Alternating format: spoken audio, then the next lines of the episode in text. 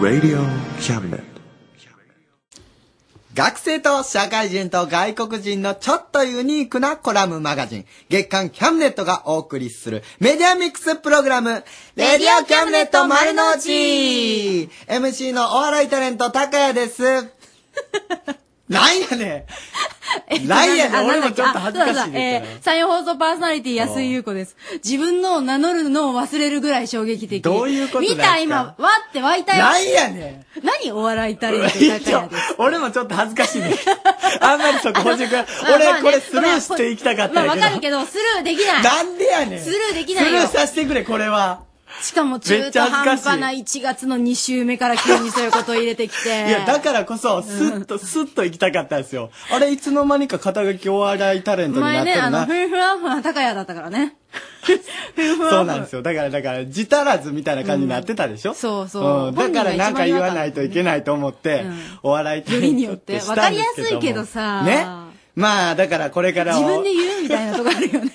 恥ずかし面白いこと面白いことやってこう。お笑いタレントって言っちゃってるかい。もうええやん。もうほんまに、もう最悪や。ねえ俺もうス、スッと行く予定やったら。うのん、につもっうてみんな、うん。ここでうん時間取ったらダメなんで あ、す失よ。礼、失礼。失礼、行きましょう。うん。まあ今日はもういろんなことがあります。はい。えっ、と、今日のネタコーナーはですね、本当にあった作り話です。はい。竜宮城から帰ってきた浦島太郎、開けてはいけないと言われた玉手箱を恐る恐る開けてみると、という言葉に続けて、新しい物語を作ってください。ということです。ほんでね、残念なことにね、うん。なんか、今週で本当にあった作り話、最終回らしいです。なるほどね。なんでそこ悲しまないですかいやいやいやいや。嘘でもちょっと悲しんでくださいよ。悲しい心で泣くタイプやから私全然伝わらねえあそうちょっとなんかでもそう最なん終です回よで聞くとねだから皆さん、ぜひ、最終回に花を添えるためにも、はいお便りを送ってほしい。よろしくお願いします。えー、20分ちょい後ですのでね、ぜひあのもし今ポンと浮かんだ方は、うん cam.rsk.co.jp まで続きを作ってはい送ってみてくださおい、願いします。はい、その他にもいつも通り、このいつも通りっていうのがすごい新鮮です ね。あのさ番組でこういうことありますよっていうのをししきり言うのかと思ったら自分のコーナーだけ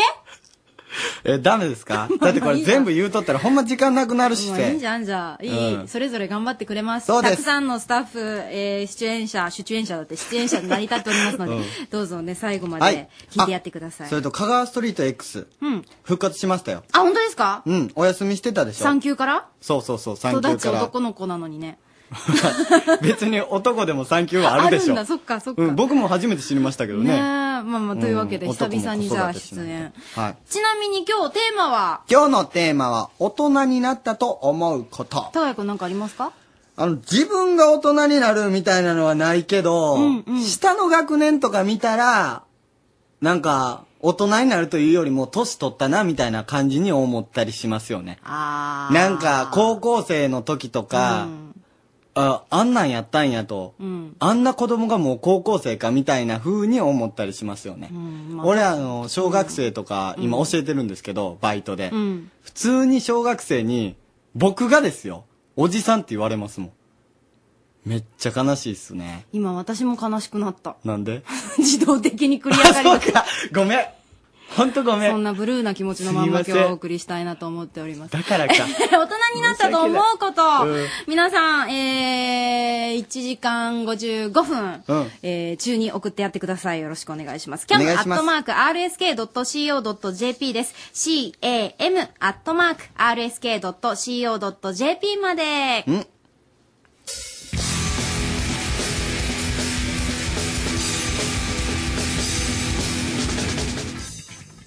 ハンドピースのリスナー獲得計画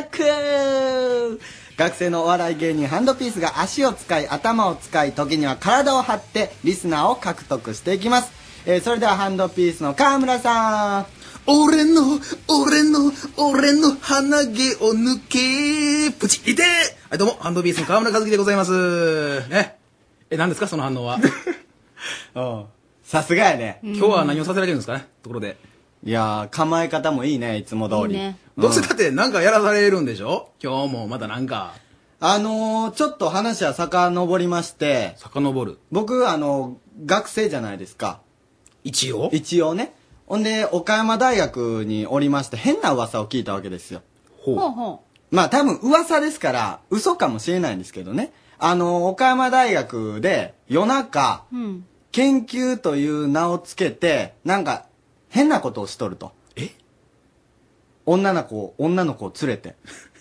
えそんなことをしとる人がおるみたいな噂をちょっと聞いて、はいはいはい。おい、俺の岡山大学がそんな不純な行為をしたらあかんということで ね。って、 うん。うん。あのーその調査をしてきてほしいなと。え、何するんですかえ、調査って。だから今から岡山大学に行って、はいはい、はい。もしそういうしことをしとる人がおったと思ったら、止めてきてほしい。 ななんでそんな、なんかヒーローみたいなことをしてなあかんのですかそ んなヒーローヒかなーローやと思っとるんやったらええやその人にとってみたら単なる邪魔者そうですけどでしかない。単なるデバカめですやん、そんん。ないや、だからそういう噂を聞いて、やっぱお前も岡山大学じゃないですか、一応。うんまあ、一応。 でしょうんまあ、一応そうなのかな。だから、やっぱりこの岡山大学を怪我したらダメということで、はいはいはいはい。点検に行ってきてください。点検に。そうそう。で、具体的にはどういう方法でやればいいんですかね。あのー岡山大学に行きまして、ただな、あのー一人やったら寂しいと思いますから、はいはいもしリスナーの皆さん、これを聞いてて一緒に調査しに行きたいっていう人は、あのー10時に、10時にもう一回ハンドピースにつなぎますんで、はいはいその時に、あの、岡山大学の図書館の前にちょっと集合してください。はいはい。まあ、ただ一緒に調査していきたいっていう人じゃなくても、なんかハンドピースにを応援したいっていう人でもいいです。なんか一緒にラジオに出たいっていう人は、岡山大学の図書館前にちょ津っと。島キャンパス、ね、そうです。。津島キャンパスの、あの、時計台のところです。うん。に、集まってください。で、そこに集合しそて、で、そこからわらわら行って、うんなんか、あの、学部とかなんか電気つけてるところ行って、そうそうそうそうなんか、あの、怪しいことが行われてないかをちょっと見てくる的なそういうことでございます。へーよろしい聞き分けが。ということで、河村さん、よろしくお願いします。あ、はい、あ、頑張りまーいっす。てらっしゃい。行ってまいります。はい。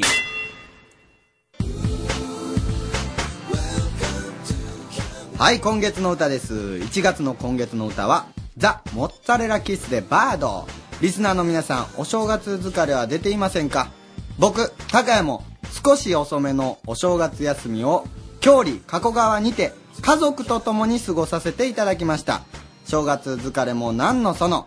飛躍の年です。あの、大空に向かってスタートダッシュザ・モッツァレラキスでバード。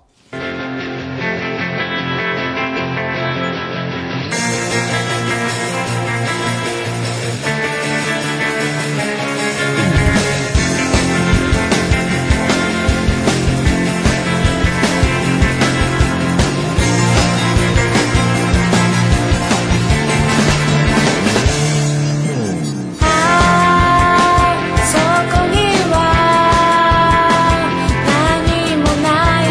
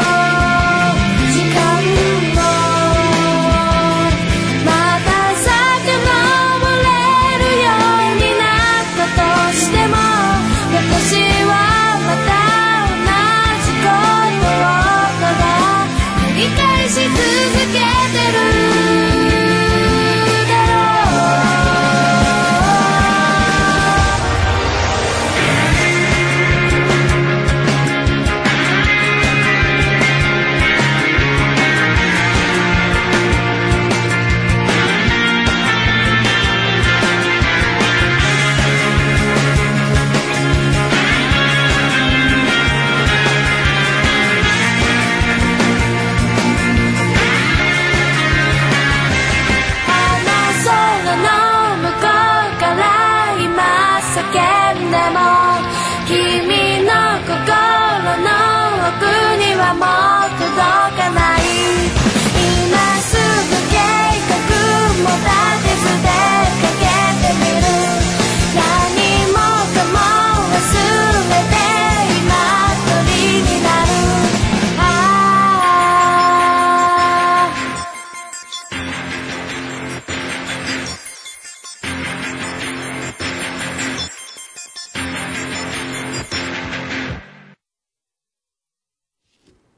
さあ、えー今日のテーマは、大人になったと思うこと思うこと成人式がね、もうすぐということなんで、えーこのテーマですけれども、早速いただきました。昭和の少年さん、あ、はい違ありう、がと青う年さんだった。あーなるほどありがとうございます。ありがとうございます。昭和の頃って、うんコーヒーをブラックで飲むこと、タバコを吸うこと、ほ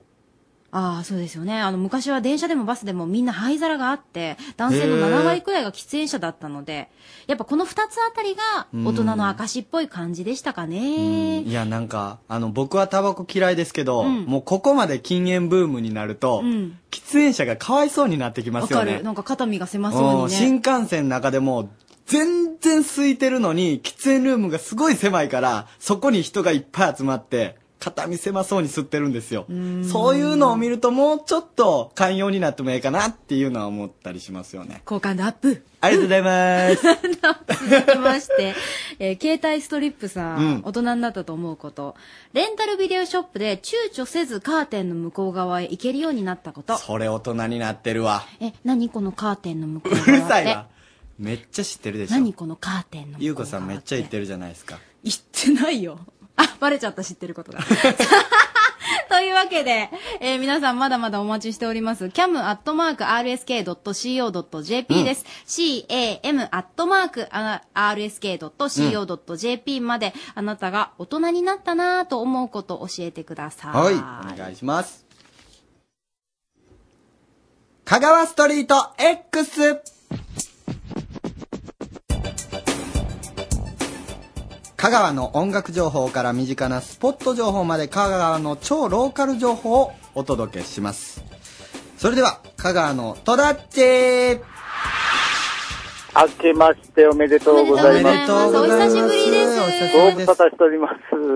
実はですね、えっ、と、今、えーとある大きい病院の前におりまして、で、あのーんまあ、いろいろあったんですけれども、えっ、とですね、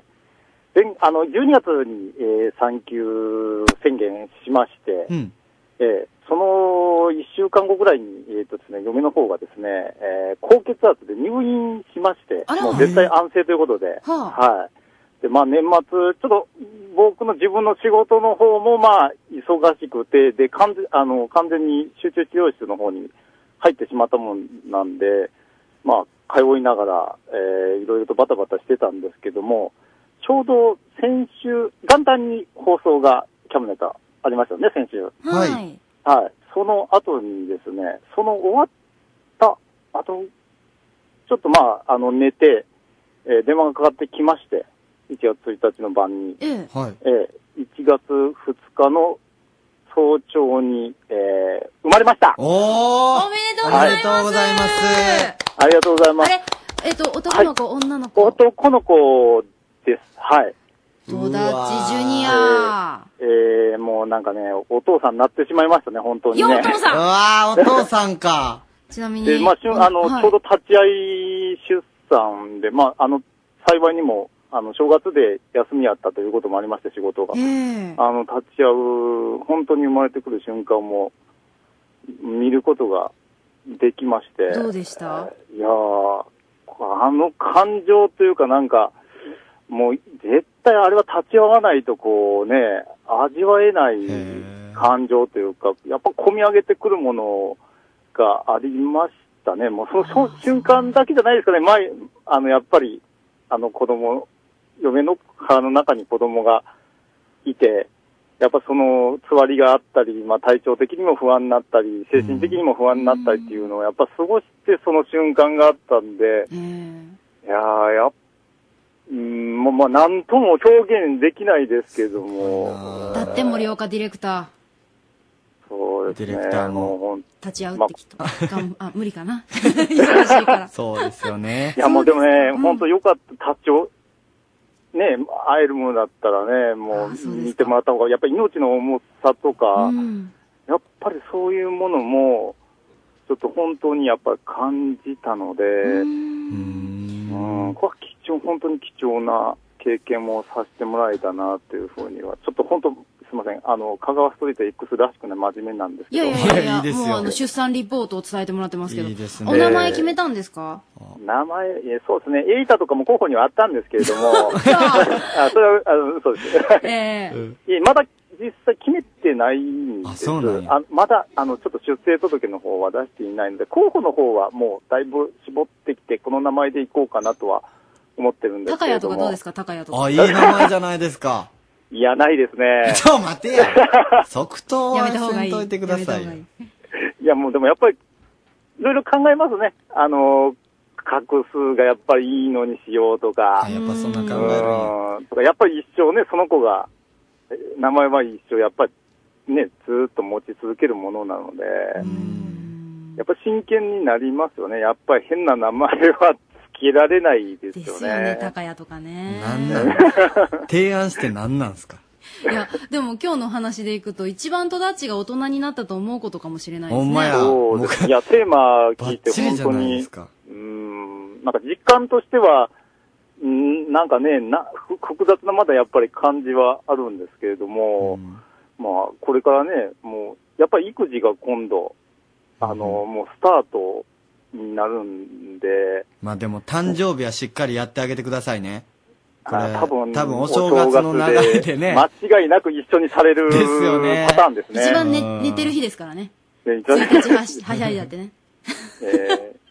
そうか、でもおめでたいですね。おめでとうございます。ーありがとうございます。一応もうこんな感じで、はい、出産レポートの方は無事、はい、母子とも健康に終わりましたので、また来週からですね、はいあのーまた通常、まあ、香川の、まあ、さぬきのなんか情報を、また通常、前と同じようにですね、はい。あの、面白おかしくレポートしていけたらなとお思願いしまっすてますので、はい、楽しみにしてまはい、す。また今後、あ、はい、よろ今後とも、よ、改めてですけど、よろしくお願いしおま願す。いしまよろしくお願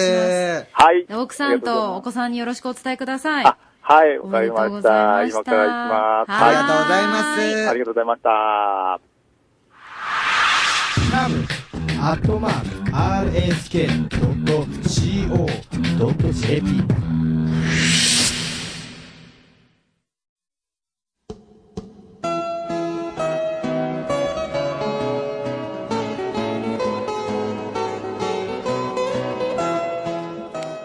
本当にあった作り話のコーナーなんとこれが最終回になってしまいましたこのコーナーは童謡や昔話をアレンジして新しい物語を作るというコーナーでございますこのコーナーでは2人の出演者が登場します僕まずは高谷でございますそしてはい、えー、明けましておめでとうございます。スタッフの和田ちです。よろしくお願いします。そしていつもはこれごぼうがいるんですけどもそうですなね、んといない最ですね終。回にいないっていうね何をしとんねんおかしいやろしとんねん。お前はお笑いタレントとかいいう。やお前言わんといてだからそれ肩書きもうそれスッと生かしてスッとえスッと言ってくれたらいいからそれもうなんでごぼう来てないんちゅう話よなうん。ほんまあいつはうつつを抜かしてちょっとあいつの話また後でしますけどあ、そう。ううん、ん。なんか女の子に声かけられたのおめっちゃ喜んでましたよそれ、芝川なんです。 やりすぎやろうん。それだけで芝居たらダメですけどもまあ本当にあった作り話や昔話をアレンジして新しい物語を作るコーナーです今回のお題は竜宮城から帰ってきた浦島太郎開けてはいけないと言われた玉手箱を恐る恐る開けてみるとという物語に付け加えて新しいストーリーを作ってくださいということですはい、いろいろお便り来てます読んでいきたいと思いますラジオネーム朝のフルーツさんです竜宮城から帰ってきた浦島太郎開けてはいけないと言われた玉手箱を恐る恐る開けてみるとほらやっぱり開けたと書かれた手紙が入っていたあ、腹立つなめっちゃ腹立つ浦島太郎絶対ムキー言うたよ、その子に出して、その場で。だから言われとったやろね開けへんって、いや、あなたやったら開けるな。 開けへんって、みたいな、そういうやりとりがあって、こううん玉手箱開けたら、ほら、やっぱり開けた。みたいなめっちゃ腹立つで、これ。。もう、リクじゃん。ねえ、司会しに行くやろ マジで。はい、続きましていきます。ラジオネーム、エロメガネさんからです。竜宮城から帰ってきた浦島太郎、開けてはいけないと言われた玉手箱を恐る恐る開けてみると、請求書。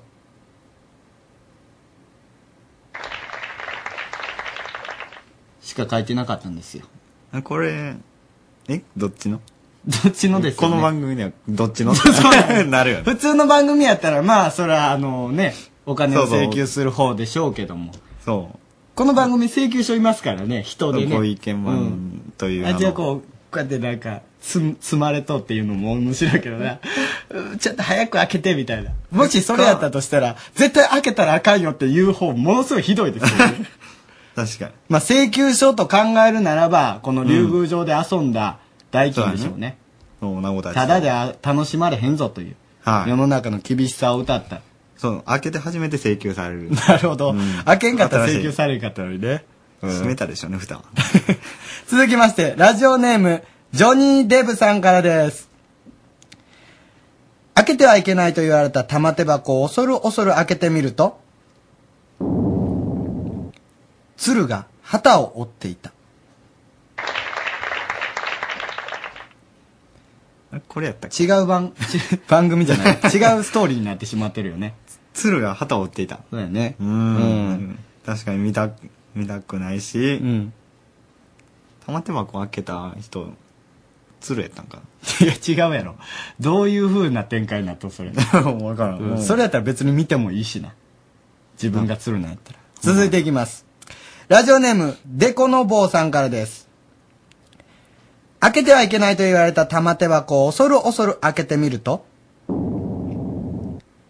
誕生日おめでとうと書かれたショートケーキ。今日誕生日ちゃうかったらどうすんのそういうことよな、だから。 で、これすごいよな。もしそれが誕生日やったら。まあ今日誕生日やし、あれ開けてもええやろみたいな感じで開けるやろって、 織姫様が。ああなるほどね。考えてくれたんかもしれんよ。確かに。すごい。いよ、それやったら。うん。はい。続きましていきます。ラジオネーム、ビンビンピノキオさんからです。開けてはいけないと言われた玉手箱を恐る恐る開けてみると、亀をいじめた子供を買収しているところの写真。バレてもたね。 なんなんこれあれやろ。どういうことなんですか解説お願いします。うん。なんかあの、浦島太郎が、子供たちに、はい。ちょっとアメちゃんあげるから亀いじめとい 、てや、みたいな感じでなるほ亀どいじめさせて、うん困ってる亀のところに浦島太郎が、やめろと。ああ、全部自作人やったね。そう。でめちゃめちゃまんま悪いやんけ、浦島太郎。とうん、悪いよ。ほんま悪いな、うんそんな浦島太郎もおるということで続きまして、ラジオネームしゃっくり100回さんからです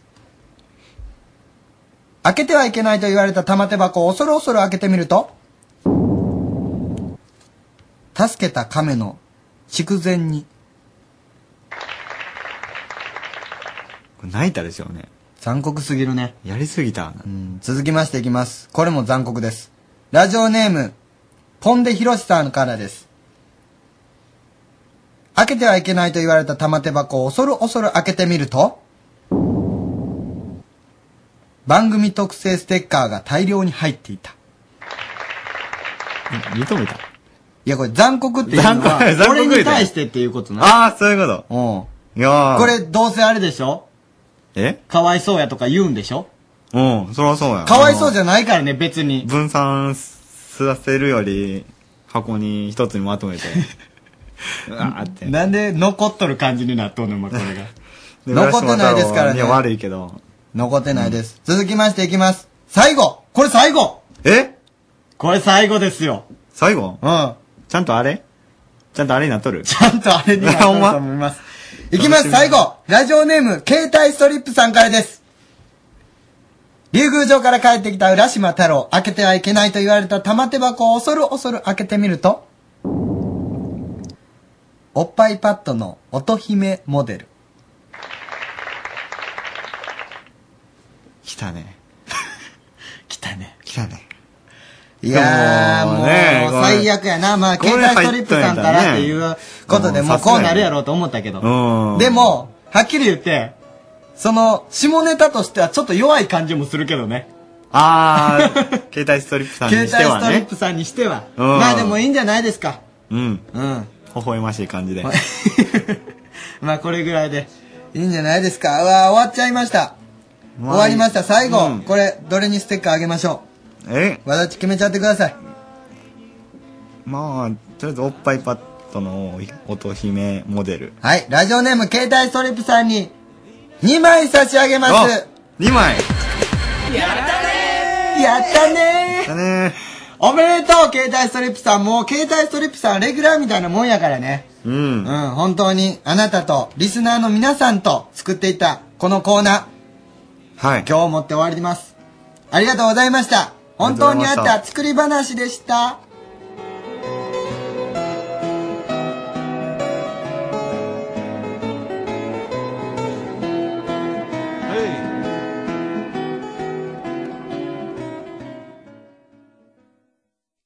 フータンリポート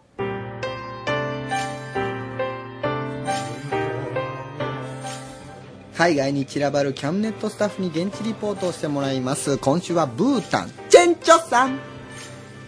チェンチョさん。くずさんぽらーこんばんくずさんぽはら。ーこんばんは。くずさんぽら。ブーザンポラーもうだいぶね、ブータン、ブータンの言葉もうん。分覚えてきたということで。クズザンポナーぐらいだけじゃないですか。くずさんぽら。ザンポラー。そちらでは今何時ですか今、6時30分ぐらいでうす。ん。3時間違いますからね。時差がありますからね。そうです。3時間遅いです。ですね。あの、明けましておめでとうございますっていう言葉ってあるんですかブータンには。ああ、の、ダシデレです。ダシデレ。あるんや。親ダしシみ。デレ。ダシデレ。テスチーリで。うわぁ、難しい。ダ年しいね。ダシ、ダダシシデレデレです。年にで。ダシデレ。年にで。はい。年にで。明けましては1月1日でいいんですかブータンも。明けましておうん、いめでいでとうすございよ。ますわ。若い人は、はい。旧正月はい。ハがッピ明ーニけ、ューイヤー。あ、ハッピーニューイヤー。旧正月ですよね、でも、ブータンっていうのは、そうです。どっちがメインかというと。うん。豚のお正月はまだまだです。2月の2日と3日になります。なんか少し息荒れ荒れてます何してるんですか、今。はい。 なんでちょっと英語になったんですやっかぱはい。すみません、何何です今か何してるんですかましたかえ、まあ、ジムをし てます。あ、運動あ運動です。運動中です。そういえば、チェンチョさんっていうのは、ボディービルダー。そう、ボディービルダーの しかも何でしたっけ選手ですからね。結構なんかすごいんですよね。うーん、まだまだ頑張ってます。うーん。え、確かチェンチョさんなんか政府からお金をもらってボディービルダーしてるんですよね。はい、そうです。あの、ですよねそれは来年、あの、去年から始めたんです。前はもそううですね自分で全部、サプリメントか自分で買って、今までね、飲んでたんです。で、来年からは、あの、去年からは全部政府から出してます。おおすごいですね。はい、そうです。頑張ってくださいね、ボディービルダー。今年もじはい、ありがとうごゃざあ、います。ボディービルダーとして体をこうがっちり鍛えていくみたいな感じですかはい、そうです。もう、ムキムキになりたいです。 チェンチョさんの写真欲しいですよね。どうにかして、なんか写真送ってくださいよ。はい、送りますよ。あおの、願メいーしルまアすドレスわわかんない。わかりますかうちの会社の。すいません、あの、後でですね、うんスタまッフだに。それは、 後、後の打ち合わせでお願いします。なんかすごい、この会議しとるみたいになってますけども。うん、素い敵はいいですけどね。はいはい。送ります。たくさん写真送ります。お願いします あの、このキャムネットでね、はいあの、ブログをやっているので、インターネットの方でね、またチェンチョさんって、あ、こんな人なんだなーって、リスナーの方に分かっていただけたらと思うんで。うんはいお。願いします。はい。はい、お願いいたします。はい。ありがとうございます。また今年もじゃあ、はいはいよろしくお願いします。ブータンのいろいろ教えてください。はい、よろしくお願いいたします。頑張って鍛えてね。はい、おやすみなおさやい。すみなさい。バイバイ、カリンチェー。バイバイ。バイバイ。本当に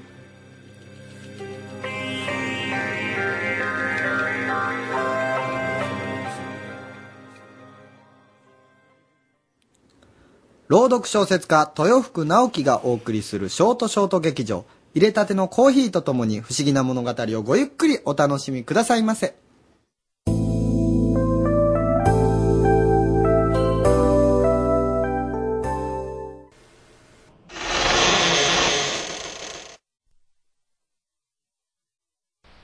Naoki Toyofuku Present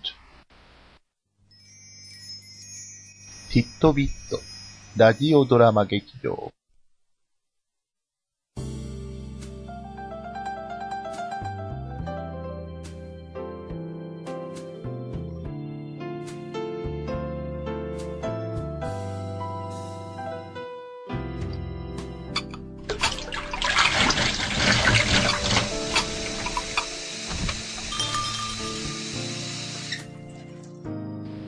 おや、これはこれは。お待ちしておりましたよ。さあ、こちらの席にお座りになって。今日、あなたにお出しするのは、あなたの知らないもう一つの世界のお話。きっと、お口に合うと思いますよ。では、温かいコーヒーと一緒にお楽しみを。本日のお話は、 1000万の男。僕は、ダイニングで、しばしの間、ぼーっとした。一般的なサラリーマンの障害収入が2億円そこそこ。もし、宝くじで3億当たったら、明日にでも自称叩きつけて、やめてやるのになんて、語り種をよく耳にする。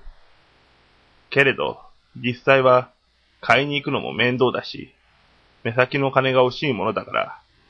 そんな話のオチはいつも、買わなきゃ当たるものも当たらないって言葉がお定まりになっている。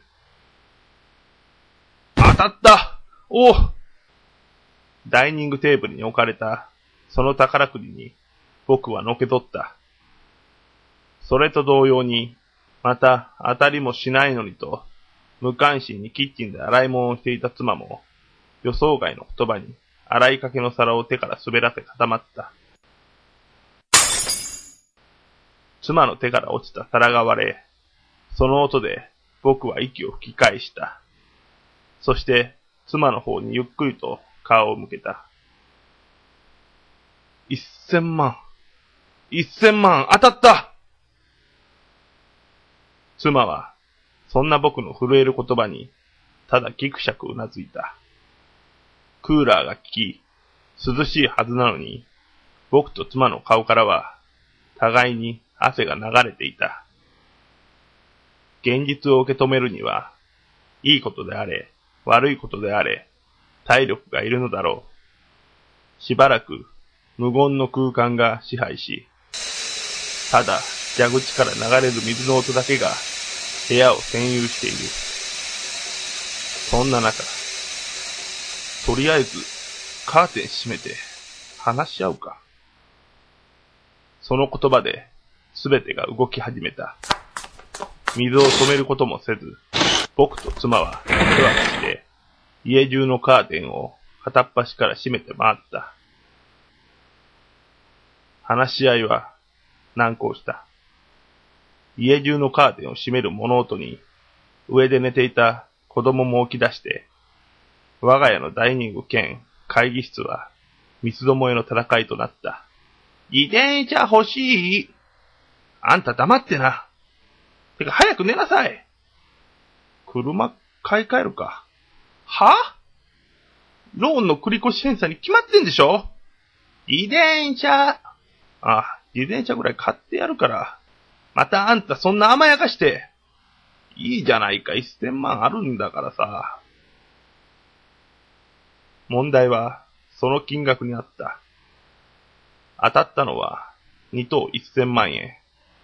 1等弁護賞で3億円の宝くじで、それでも1000万円は大金に違いないが、なんとも帯に短したすきに流し、30半ばの僕が1000万円が当たったからと仕事を辞めるには足りない金額。夢はつかめど、掴んだ夢は僕に一生楽させるつもりはないらしい。旅行はハワイハワイ行きたいハワイハワイダメよ全額繰越返済全額繰越ったって、住宅ローンが払い終わるわけじゃないんだろ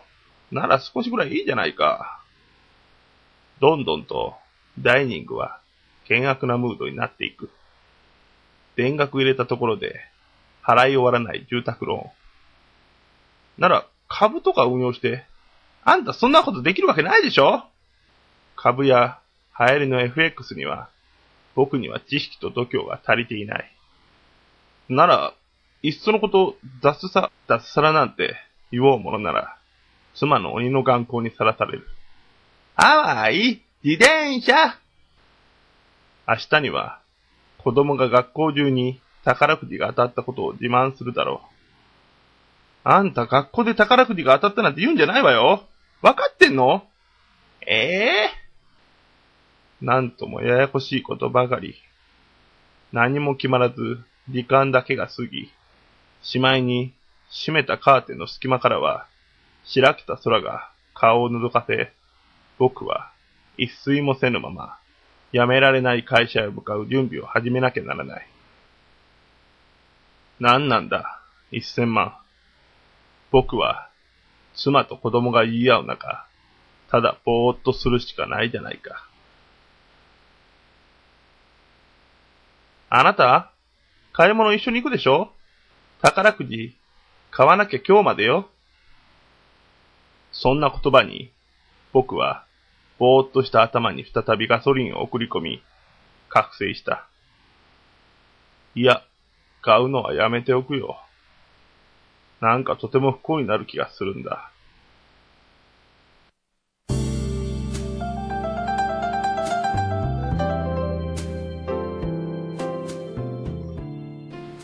お味はいかがでしたか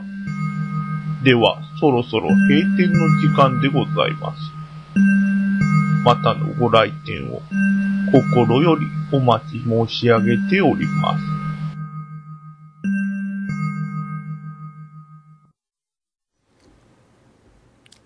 豊福直樹のティットビットラジオドラマ劇場でした。豊福さんからです。はい明けましておめでとうございます。おめでとうございます。古典読むアート展、うんえ開かれてましたよね。はい。あの、来てくださったリスナーの皆様、本当にありがとうございました。うんさて、今回は宝くじのお話でしたが、うん高谷くん、年末ジャンボ買いましたかちょっとだけ買いましたね。もし3億当たっていて、当たって、使い道がなければ、後で口座番号を教えるので、そこに全額入れておいてください。ありがとうございます。ありがとうございますって何でもう入れるって決めいてうかか体ってますになってるんですか決めてかかってます。おかしいでしょ、これ。まあね何を言うてるんですか、もう本当に。まあでもね、あんまり僕も怒れないんですよだね。んだんキャラクターがね、 豊福さんね、ボケの方に走ってませんか走ってますねちょっと気になるところです。今後期待してますけど、うんどうなっていくかっていう私どうなっていくのかはい、うんお笑いタレントの高谷くんがね、期待して待ってますけどね。それはどういうことなんですか俺がちゃんと返さないといけないっていうことですかそうそう、もうキャッチしてちゃんと。それはコメントも重要ですからね。豊福さんお願いします。はい。で、なあんのねか言いたいことがあのー、12月26日からうん28日、さっき優子さんも言いましたけども、一口コメントの中で、あの、豊福直樹古典、読むアート展が、鳩場町点々で行われたわけなんですけど、僕がちょっと行く予定だったんですけど、どうしても行けなくて、豊福さんが、自分で、こう、紹介してくれたということなんですけども、その、鳩場町点々の紹介の音源です。どうぞ。はい、皆さん、こんにちは。ティットビットラジオドラマ劇場、豊福直樹です。今回はですね、12月26日から28日まで開催されます、豊福直樹古典、読むアート展を高谷くんがインタビューしてくれるということなんですけども、どこじゃー高谷どこじゃーということで、高谷くんが見当たりませんので、えー私が自ら皆さんに神戸の新しいスポットをご紹介したいと思います。今回ですね、私の読むアート展、その空間が一つの本になるということで、12の物語を一つのブースに展示しているわけですけども、そんな会場となりました、神戸鳩場町点々を皆さんにご紹介したいと思います。神戸の新しいクリエイター発信キットということで、たくさんの併設します、この施設。え今回は、こちらの理事長であります、村上和子さんにお話を聞いてみたいと思います。じゃあ、よろしくお願いします。えーそれでは、こちらの点々の説明と、えーリスナーの皆様に一言メッセージいただければと思います。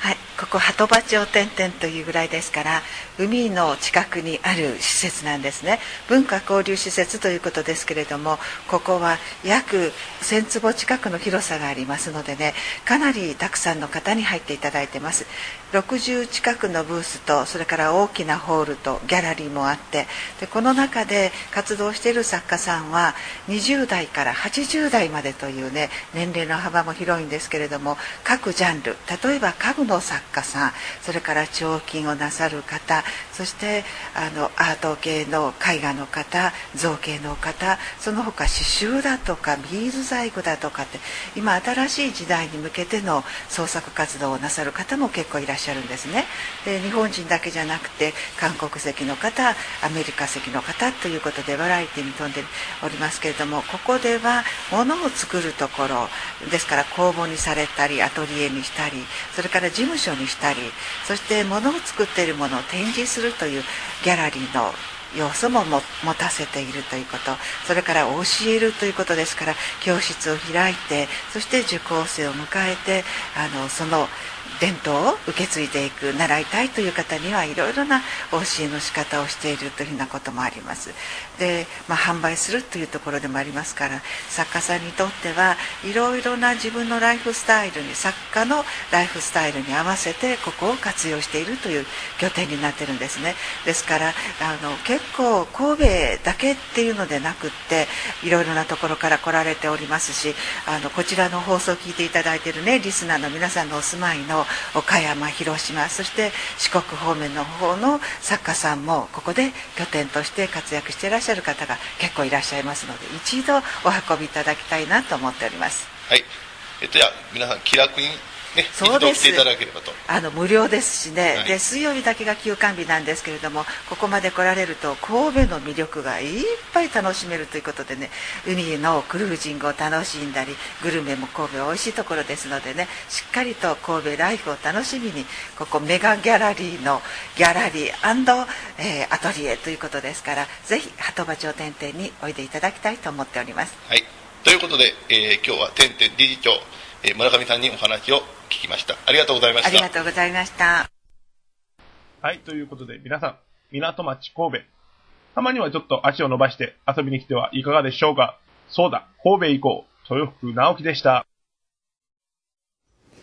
まままままずは、うんあの村上さんすごくいい方やなっていいいうですね。素晴ら感じしがい、てんてんっていう場所が素晴らしいっていうのはうんすごい行ってみたくな伝ったわってきましたね。もう一つだけあ,、うんあるよねありますね言いたいことがねあの、豊福さん、うん普通に喋れるんです ね。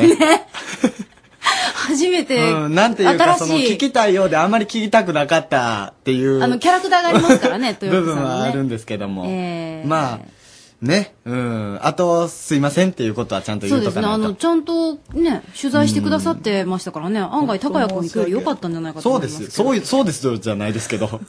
本当でも申し訳ありません。豊福さん、村上和子さん。これからもよろしくお願いします。お願いします。さあ、えー今日のテーマは、大人になったと思った、思う。思うこと。思うこと。えー、プーさんありがとうございます。このプー時さん間も聞いてくださってるんですね。ありがとうございますえー大学卒業して就職し、うん先輩にスナックに連れて行かれ、うんえー、ハチトラのカラオケ、これわかるのかな何ですかわかる多分、まあ、あの、わかるし、わかるのは多分結構上の年、私もギリギリわかるぐらい。ハチトラのカラオケで一曲、一曲歌わされ、で、ママにお世辞で褒めてもらい、照れ笑いをして見せたとき。えー、その、結構わからない です。いろんなところわからないです。そうね。いろいろわからんすぎて、うん結論までいけないっていうね。うん、あの、そのわ、かるちょっと一つずつちょっと教えてもらえないですかうん、あの、プーセンさんのとこ行ってください。ええー、そしてですね、今度、えーー、なんで名前が衝撃的、首絞めさんです。まあ、ちょっとやめてくださいよ。 もうやめて。新年えー、早々昔はネクタイをすることが大人になった。あ、そういうことです証か。って感じでした。だから首絞めさんね。で、高校生はみんな学ラン。うんうん。で、大学生でも学ランっていうのが正規の服。うん応援団とかそうじゃないですか。そうですね。そうそうそうそう。でも、いつの頃からか男子高校生の制服がジャケットとネクタイになってしまって、うんこれもげん、えー幻想になっちゃいましたよね。あれは時代なんや。俺、でもね岡山に来てから、そういう服を見かけるようになったかえ、ら、何そういう服ってえ、そういうジャケットとネクタイの服。え、どうなんだろう私、あれ、ち岡山が結構そういった制服が多いっていうことなんかあそうななっのて俺は思ってたんですけど、昔はやっぱ岡山も学ランだったんですか学ランです。あ、そうなんや。私もだから行ってる途中だったかな中学生の時に、うんうんうん私の代から多分学ランからジャケットとネクタイになったっていう記憶があるんであちょっそうなとねんやショックだったもんねうーん。なんか、学ランのイメージがあったからあ、好学ランの方が好ききあ、そうなんや。うんあお女子はそっちの方が好きなんですかなんねと。なくねなんかお男的じにはさやんっぱジャケットかっこいいですけどね。いやなんかほら中学生になった途端にうんおじさんっぽくなる人と子供っぽく見える人に急に分かれ始めてそのジャケットになった途端端そう、それがちょっとショック。まあいいんですけど、あの、皆さん大人になった時まだまだ募集してますので、うんおキャ願いムしますアットマーク rsk.co.jp までお寄せください。続きましてはゲストコーナー。今週のゲストはビッグフィッシュストーリーのパーソナリティ、ぽーちゃんとおがやんです。どうもよろしくお願いします。お願いします。えっと、そおの願い番し組ますは、はい。インターネットの方ですね。そう。インターネットの番組です。はい、えーレディオキャムネット、キャムネットの方で、えっと、ほ検索してもらって、はいその中で探してもらうと、このビッグフィッシュストーリーという番組がうん当たると思いますので、はい聞いてもらえたらまたいいかなと思いますけど。ぽーさんとおがやん。はい。お願いします。このビッグフィッシュストーリーっていうのは、ものすごい新しい番組なんですよね。12月1日スタート。そうですね。はい。なんでこのビッグフィッシュストーリーっていう名前がついたんですかまああの、映画からなんですけど、うんうんうんうんあの、ビッグフィッシュストーリーっていう、ユアン・マクレガーが出てる映画なんですけあどー、これはまあ非常にあの好きなのがありまして、うんえー相談なしに勝手に。勝手に決めたんだね憧れ からそうそうそうそううんあのーつけないと、タイトルをつけないといけないというそうですこねとでね、あの言われてまして、あの、タイトルすっかりつけ忘れてたんですよね。確かにポーさんぼーっとしてますもんね。あそそううですですねね。ででももたたままたたままつつけけたた。映画のタイトル僕も好きだったんでよかったあ、そうなんですか。あ、よかったですね。よかったです結果的に。12月1日にこれ放送始まったですけども、どうですかえ、はい。一回、あの、放送した感じですよね。はい、そうですねそうですね。どうですかこの放送してみて。うーんラジオってもんは。ままあ、あインターネットラジオってちょっと変わってますけども。そうですねこうやって地上波と違うところはありますけど。うーんまあ、どうですかと言われますと、うんあの非常に困るんですけど、あの自分うどうなんですかねあの聞かれても逆にどうしよう質問返しもうもう僕らは楽しんでるだけなんでそう僕ら二人はもういつも通り喋ってどういうあどんな番組話うんなんですか、まあ、あの僕らがいつも話してることを、あのまあリスナーの方にあの盗聴してるような感じで 盗聴感覚バラエティ ですね。なるほどねどんな話ですか具体的に言うえーと一番12月はまあ12月ということでっていう、うんと。あの、パッと見、アラサーですよね、お二人とも。アラサー男子ですよね。え、あの、一人違いますけど。あ違うんだまあまあまあ、アラサーですよね。まあまあアラサーアラウンドサーですそうそうそうはいそそうのですね世代の、はいまあ、男の方が盛り上がるような。いや、もう全然関係ないですね。 もう何に話してるんだろうね。うーん、木の実、木の向くまま。ー悪丸乗りな感じもあるよまねあそうそうですね。まああの、本当にまあ楽しければいいかっていう。もうそれだけの話。自分の声とか聞きましたあ、聞きます聞きます。ああ、え、それちょっと恥ずかしくとかないなあ、まああの、なんか、普通だな。何の特色もないなっていう。えー、お二人なんかあのー野望というか、なんかこれからしたいみたいなこととかないんですかそんなぼーっとずっと喋っとるわけではないですよね。うんまあほんまにずーっと、え、どれぐらいの時間あのーあるんですか放送、第1回の放送。えっと、第1回はうん1時間、 一時間かなり長いや、第1回はそんなに長くないんですけど、第2回っていうか、まあ、1月の絵が今、あの、うん出しあの出してるんですけど、うんうんうん1月はもう本当ダラダラと話してる。まあ、1月という元旦からのスタートだったので、ほうほうほうほうあの、まあ、ちょっと長めに。でも勝1手にス月ペっシてャル言ったらすごいあの話題が豊富じゃないですかそうですね新しいこと始めようということとか、お正月どんな過ごし方したとか、うん、そうですよね。そんな話はしたっ けどんな話してるの季節は無視。あまあ、あの、一番最初の、まあ、最初のきっかけはそれだけは話してるんですけあはど、はあとはもう本当思いついたこと思いついたことを、その場、その場で。はい、そうですね。でも逆にそれがほんまにアラサーの本音なんかもしれないですよねそうですね。本音語ってますよね。本あそうですね語ってますよねあの本音かなまあ僕の中の本音ですねん荒さかどうかあんま言ってる 僕の中の本音あの、それぞれ、えっ、と、うんポーさんと、うんはいおがい、おがやんさん。はいはいはいえっ、と、高谷くん話してみて、なんとなくこう、こういう方、こういう方っていうの、わ、わかるリスナーの人にわかりやすく。そうですね外見ですかでもねあー本当見に、たいですん申し訳ないですけどつかめないですね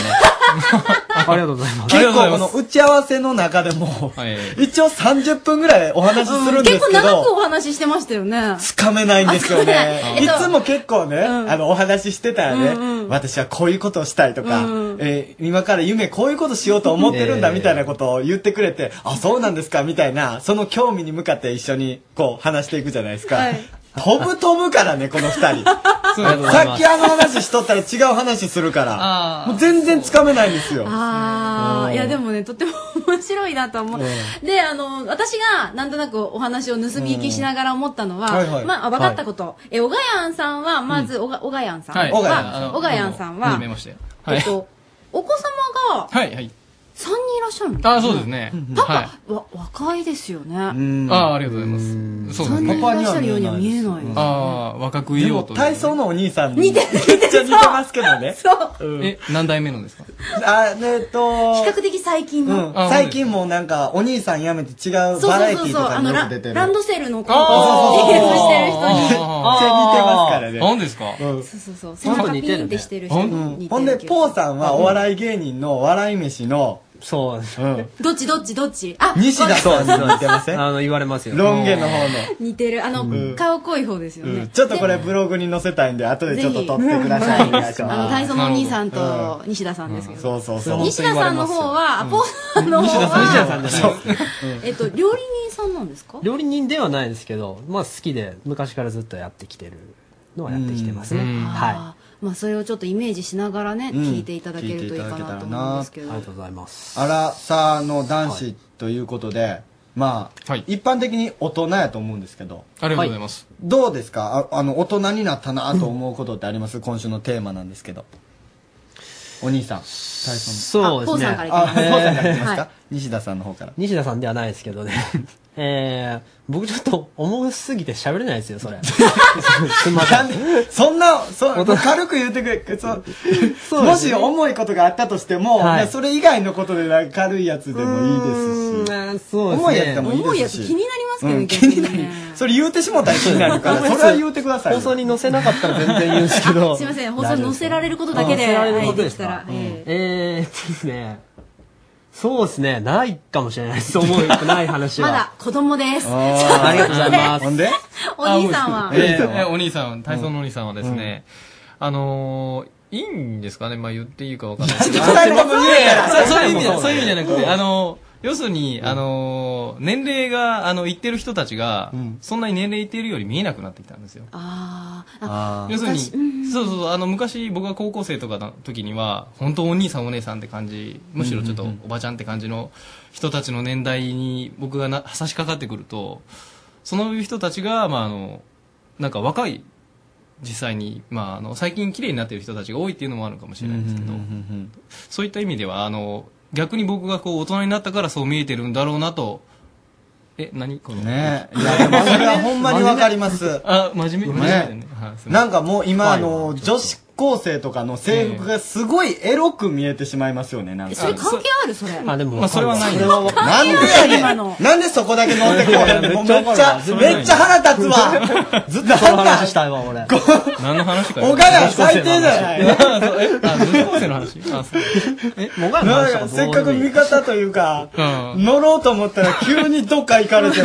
俺だけ溺れられるとまあまあ最悪や女子高生も子供に見えますね子供に見えるうん逆あにそっかねごめんなんいやかね俺も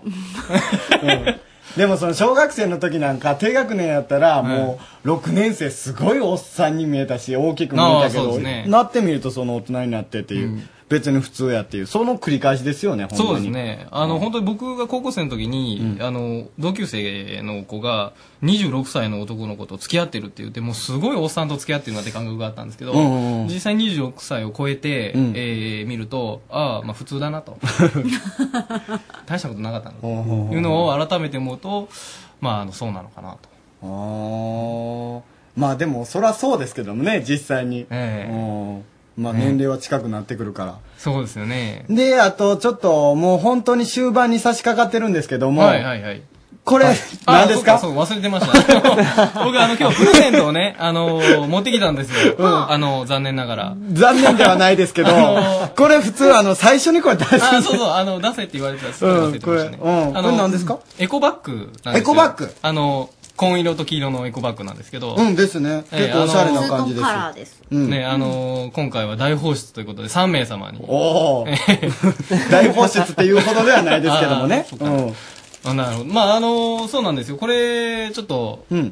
まあ、何もないっていうのはね、あの、寂しいなと思ってまして。いやでも結構、はい初めてではないですけどこんなことしてくれるゲストなかなかいないあんどうでですすよか本当ありがとうございますしてやったりですね。どういう意味ですかどういう意味ですかうんこれどうしましょうどうしましょうかね。あのーそうですね、僕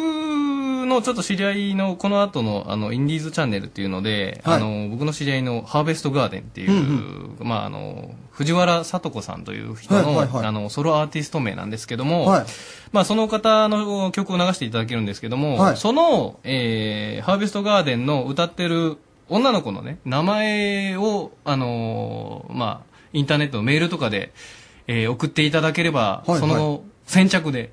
はい、先に送ってもしあのいただいたもん勝ちという感じで、まあ、3名の方になるほプどレゼントさせていただければと思いまして。えー10時10分頃におかけしますし、はいその時にも多分この名前は出てきますけれども、先ほどね、小川やん言いましたからね。うんもうちょっと言っちゃいましたねあえ言っちゃいましたは僕言いましたはいはいえーなのでですね、はい覚えてらっしゃる方も即送ってもらえればいいと思うんはいか今わ送いっい、たか大ら丈夫ですわいい、とってもね。う欲しいですよ普通に、ね、あ本当ですか、うんねじゃあもう、ね、また今度あげます。はいはいはいはいえーまあ、ちなみに、キャンバーアットマーク RSK.CO.JP ですので、メモっといてくださはい。い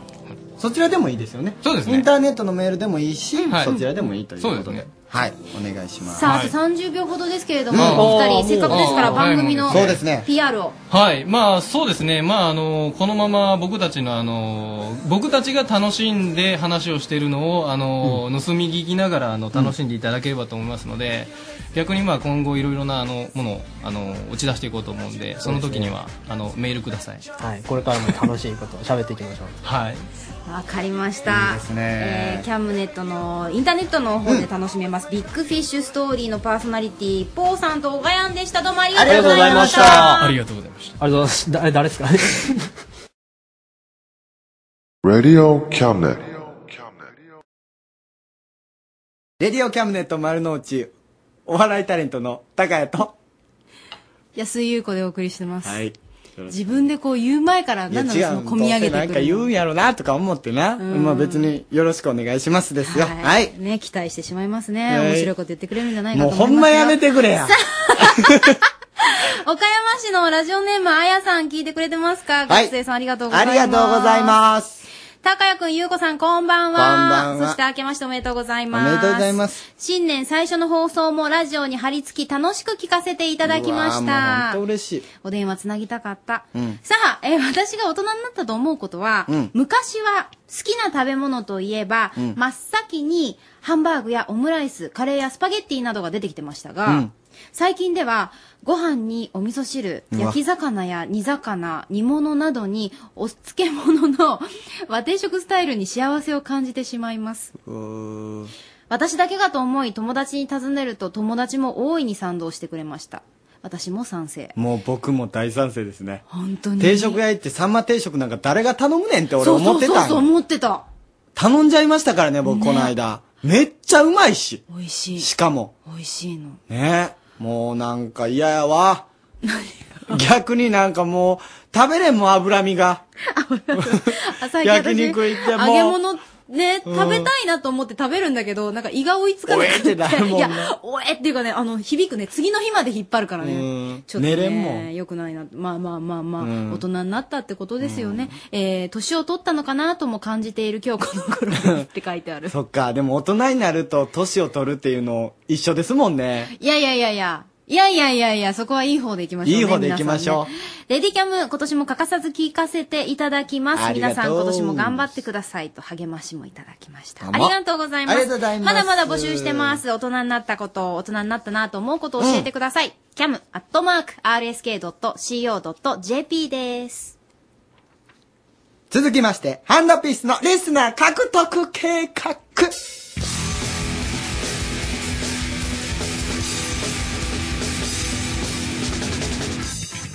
さあ、今ハンドピース川村さんには岡山大学の方に行ってもらっております。えっと、なんでだっけなんでかというと、岡山大学の中で不純な行為をしていないかどうかっていうのを もう、確いやかお世話な気もするけど。確かめてもらおうということでございます。はい川村さん大人になったと思うこと、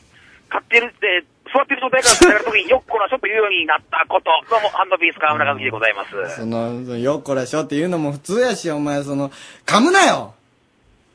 レディオカムネットでございます から。い や、キえーャムネットですからもうねね。高谷君うまいこと言う。まあ、そうそれ何なのそれは何あの、持ちネタなえのなんて言ったうまいこと言うっていうのは。あ、あれは人のネタです。まあまあまあ、そこはいいや。掘り下げないわ。オッケー。最悪です。最悪です。全然売れてない芸人の他のネタですからね。 それ最悪です。いやそこ詳しく聞きたいけど、そこじゃないもんね、は川い、ほ村んでさん。、今どんな状況ですかえー今私は岡山大学の図書館の時計台前にいます。はいえー広場に来ておりますよ。ね。もうね、人がわんさかわんさか、えーいるわけもなくと。ええ聞こえるよ、でも。えー今のはね、スタッフです。 ちょっと待って。みんな協力して。紛らわしいなあ別にもう、 まあいいわ。ほんで、今から行ってくれるんですよね。まあ、そういうことになってるんじゃないですかね。あの、明かりは見えるんですか明かりは、明かりは見える見える。見えるあ見えますよ。オッケーオッケーオッケー。究してるってうん、研究し、研究してるか、んなんか変なことしてるか、どっちかどうか、確かめてほしいというのが今回の任務でございます。ちょっと言ってください。お願いします。これ、後でわかるのね、じゃあ。はい。ということで、あのー、50分の方で、10時50分にもう一回つなぎますんで、はいはい。その時にもし研究してる方で、こう出てくれるっていう人がいましたら、はい。あの、出てくれるようにお願いしてください。はいはい、かしこまりました。はい、ということで、よろしくお願いします。頑張って、はいどうも頑張ります。ありがイエとうーイ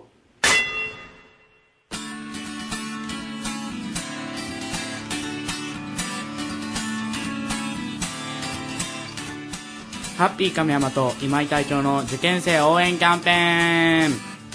どうも、ハッピー亀山さんの代理の今井です。僕が大人になったと思うことは、大人の言うダジャレをうまくかわせた時です。まあ、噛みましたけど。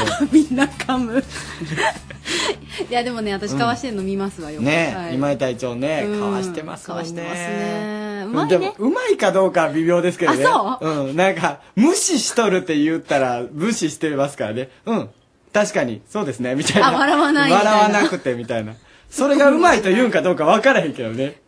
そう、笑ったら調子に乗ります からね。皆さんもそういうのを覚えておいてくださいいね、このド S なコーナしかも、その相方のハッピー亀山さんもド S ー。ですからね。そうそうそうそう。ド S コンビです。そう、そのド S コンビがなぜか受験生を応援するっていう キャンペでーンも、応で援すすからるときには、やっぱつ、冷たい言葉じゃないですけども、うんこうね、厳しい言葉もいるからね。はい。いいんじゃないですか。い。で、早速、あの、亀山さんから、その S の亀山さんから、はあの、メッセージを預かってるあ、のありで、がそれとうをございます。読みます。明けましておめでとうございます。どうもおめでとうございます。本年が皆様にとって良い年になりますよう、かみ、かの、神頼みではなく、しっかり勉強してください。はい。君たちに正月などない。 とまでは言わないけれど、えー正月気分はそこそこにして学問に励んでください。さて、年も明け、いよいよ試験本番という季節になってきました。そ、そして問題なのが、ここに来て健康管理です。うんいくら勉強しても、風邪やインフルエンザで試験が受けられ受けられなかったり、えー実力が発揮できなくて後悔することのないようしてください。えー適度に、えー湿度を保ったあったかい部屋で勉強しましょう。お父さん、お母さんへお母さんも息子や娘のためなんだから、今月費けつる、けちることしちゃダメですよ。うん。えーしかし、年末に、えーようやく冬らしい寒波がやってきて、本当に寒くななったから、体には気をつけて、試験会場にも、えー使い捨て回路は、えー持って行った方がいいかもね。寒くて夢指が動かない時は回路を握って頑張りましょう。試験会場って本当に寒いから。えー今年が君たちの飛躍に、飛躍の年になることを願って、えーハッピー亀山よりということで、いただいております。真面目ですね、今日は。いや至って真面目です。まあいいじゃないですか、まあ真面目で。でも確かに試験会場寒いね。寒いっすよ。なんであれさ、暖房つけてくれたらいでいのもにねね。、着いたら着いたで、私なんあかー眠くなってしまったような気もして。うん。わかんないけど、わかんないけど。そういう心遣いなのかどこ基準なのかもわからないけど。いや、もう寒いですよね。ね。うん。高谷さんって、その、寒い試験会場とかでなんかすることありますかいや、僕は本当に、あのー普通ですけど、カイロは絶対に持って行ってましたね。ああなぞりましたね、今ね。 え、いいです、いいです。なんやねん。特にないでしょもうはいずぶといからできるんですよね。 なんやねん。いや、でも、そう ね。なんかあったかなうんまあ僕はね、試験前によくするのは、ストレッチをよくするんですけどストレッチへーはいはい。僕ね、本当に臆病で、試験前に体が震えてくるんですよ。で、もうそうなってきたら、もうラジオ体操級のストレッチをしてます、え、どこでどこでえその椅子のちょっと横に立って、本気であの、1、2ぐらいの勢いでやってます。それ、臆病な人がすることじゃないと思う。でしょすごい。うん。そしたら、度胸ないとうんみんなが白い目で見てくるんですよ。いや、そりゃそうでしょ。でも、もうそこまで来たら、まあいいかと思って。もう失敗してもいいかっつって。あ、なるいや。でも確かにねなんかこう動揺してしまうというか、うん気持ちがやっぱりふ震えるから、うんうんそういうちょっとこう体のストレッチはね体と心はつながってるって言いますし、うんそうですそうです落ち着くかもしれない気持ちうも、んまああの、いいんですよ。あの、白い目で見られよう と。なんでそんな感じなの いや、もう自分の人生がかかったあの試験なんで、まああねの、精一杯やってくれたらと思います。ということで、受験生の皆様、頑張ってください。はい。来週はいよいよセンター試験ということで、そうや。番組全体のテーマも、今も残る受験の思い出です。どしどしお便りを。そうなんだそうです。そうです、そうです。あ僕そう言っちゃいま来した週よのテーマ、はい今も残る受験の思い出です。はい、どんどんどしどしお便りお待ちしております。えー、メールの宛先は、えー、cam.rsk.co.jp です。以上、ハッピー亀山とえー今井隊長の受験生応援キャンペーンでした。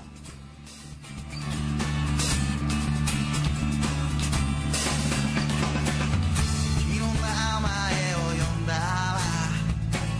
白い息が朝の空にインディーズチャンネル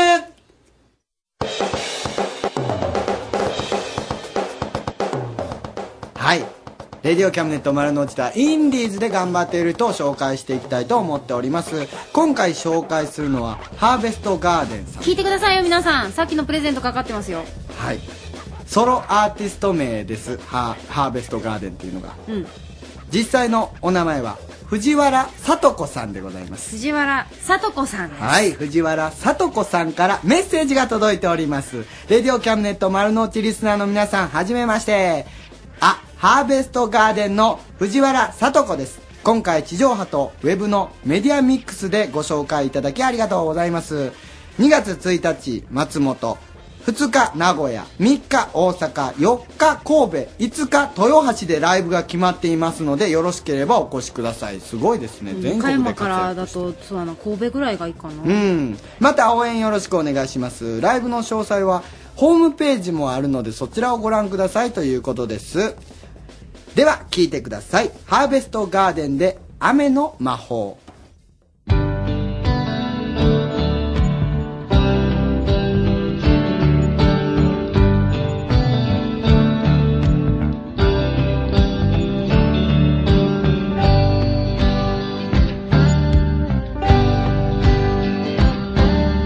君が好き一人の部屋ではこんなに上手に唇から浮き上が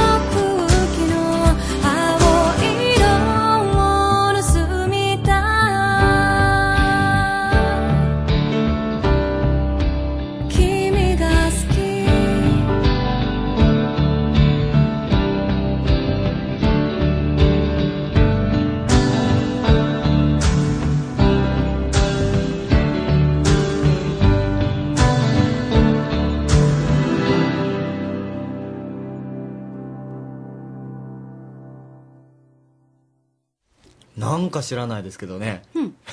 この曲聴きながらこの10ヶ月やってきたことをなんかすごい回想した感じでうんすごい感動しました、本当うんに、本当は私事ですけど最終回、うんいやまず そうなんですよなんか最終回っぽい音楽でしたでしょさっきうんうん、なんかすいません。まあでも続きますからね、皆 さん。続けますからね、レディオキャムネット丸の内。さあ続きましょう。続いてのコーナーは、リンクアップトッシーの声のキャムネット女子寮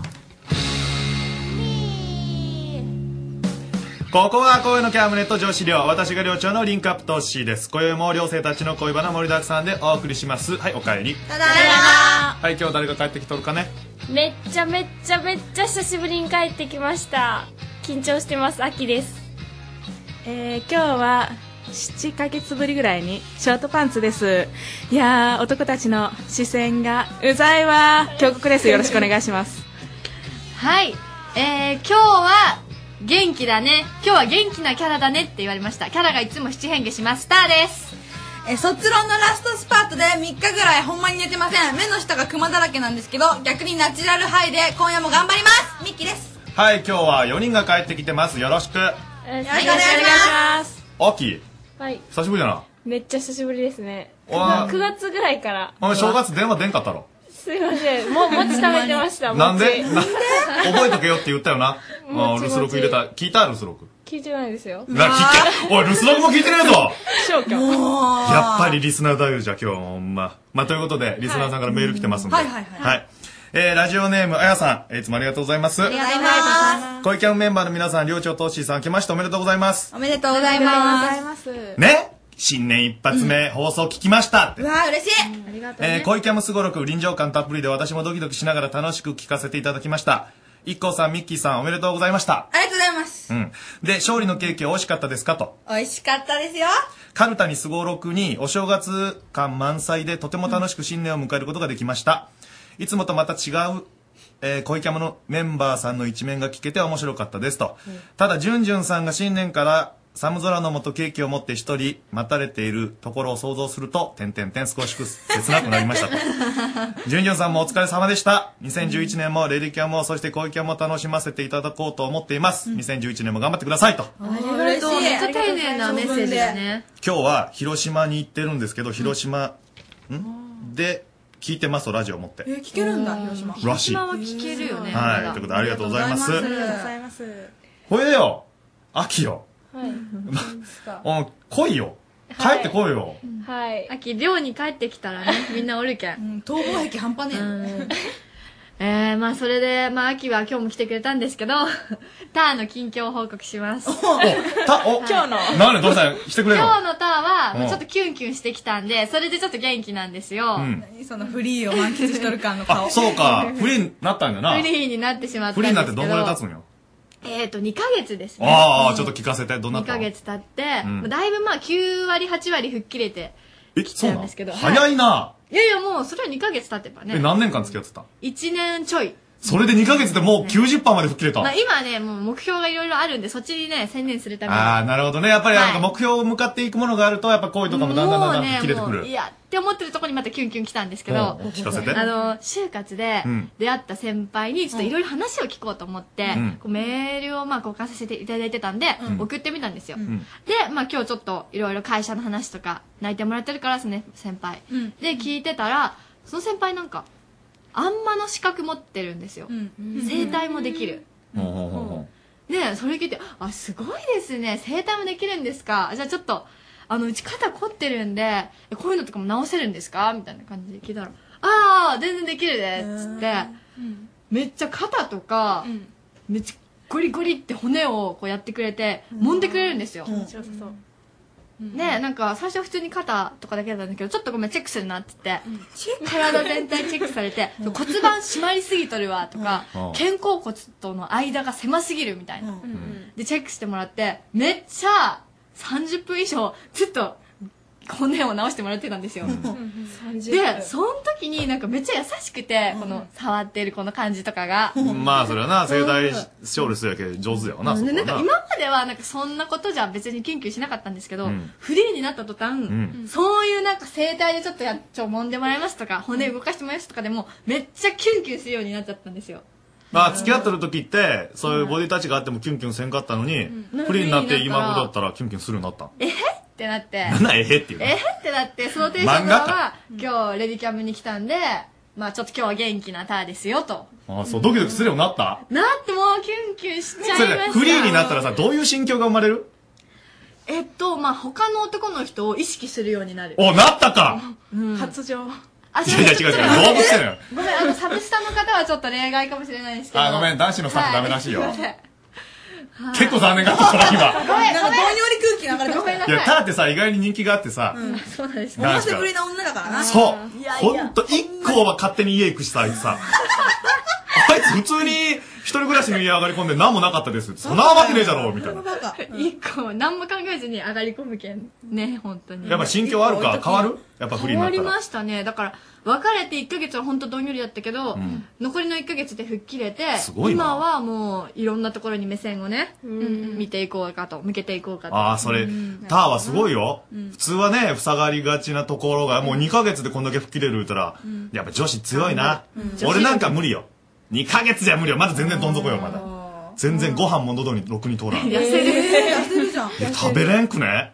食べれる食べれるすごいな女子ってな焼き食いするなあ行きたい行きたい高谷それで痩せとるらしいよずっとあご愁傷そうな様んよですずっとなあの草を食べよる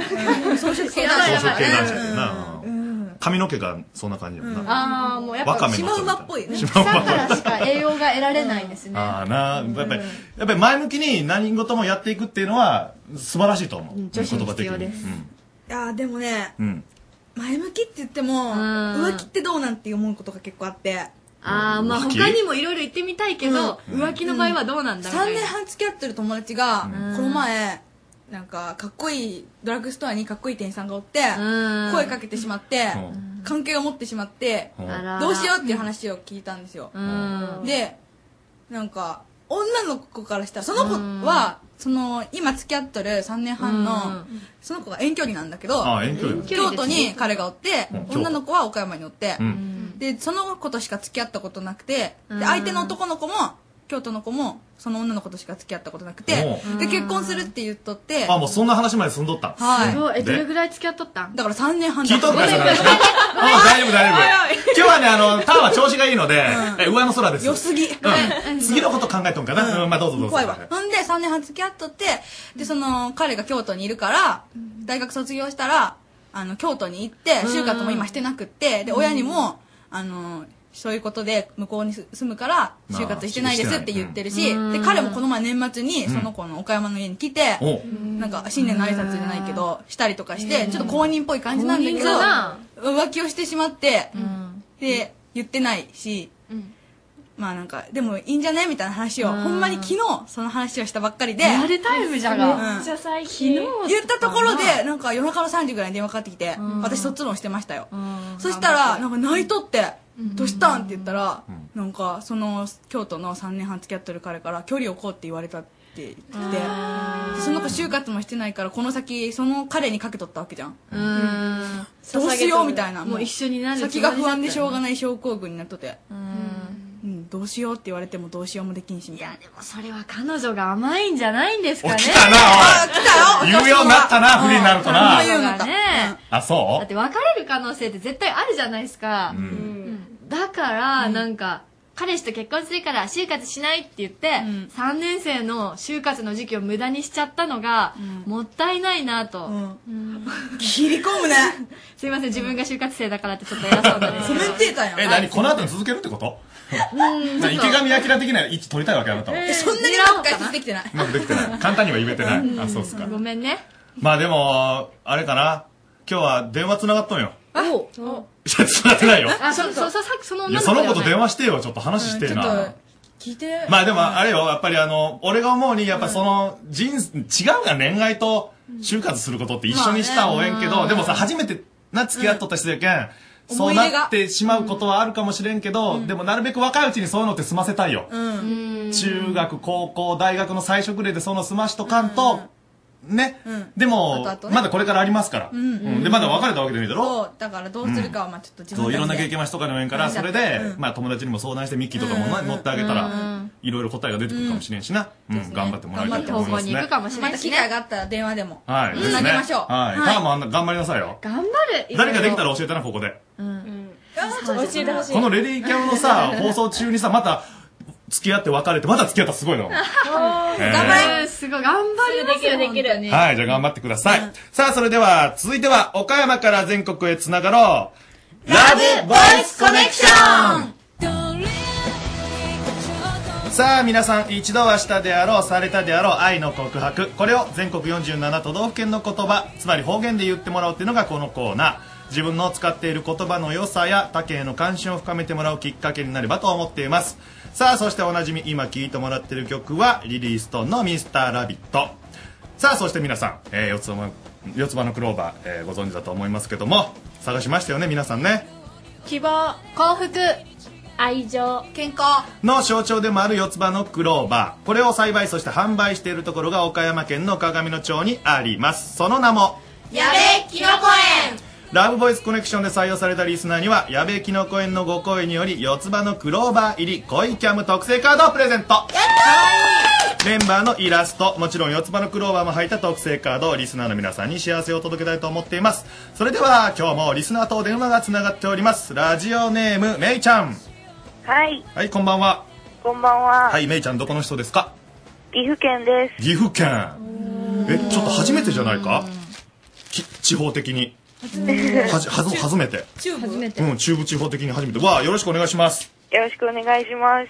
岐阜県つったら誰がおるかな野口五郎さんとかそうじゃないかなああ、そうですね。ね改札口であ君のこのと、的伊なね藤秀明さん。え、そうなの伊藤さんも伊藤さんよってことあと、マリック。なんでマリックだけそんな呼び捨てになってるめっちゃフレンドリー田中邦衛さんもそうじゃねえかなああ、わかんないで確す。かあと飛騨牛かうん。ひだ、ひだ飛牛。騨牛やな五平餅とかもそうじゃねえかなああ、そうですね。なすごい物知り。なんかトマト丼最近なんか流行ってね B 級グルメ的なあ、ら、らしい。なんかテレビで出てちょっと出てきたよね確かねみたいですね。食べたことはないですかないです。ほんまにめいちゃんはさ彼氏はいないです。おらんのか自分から告白する方うーん、そうですね。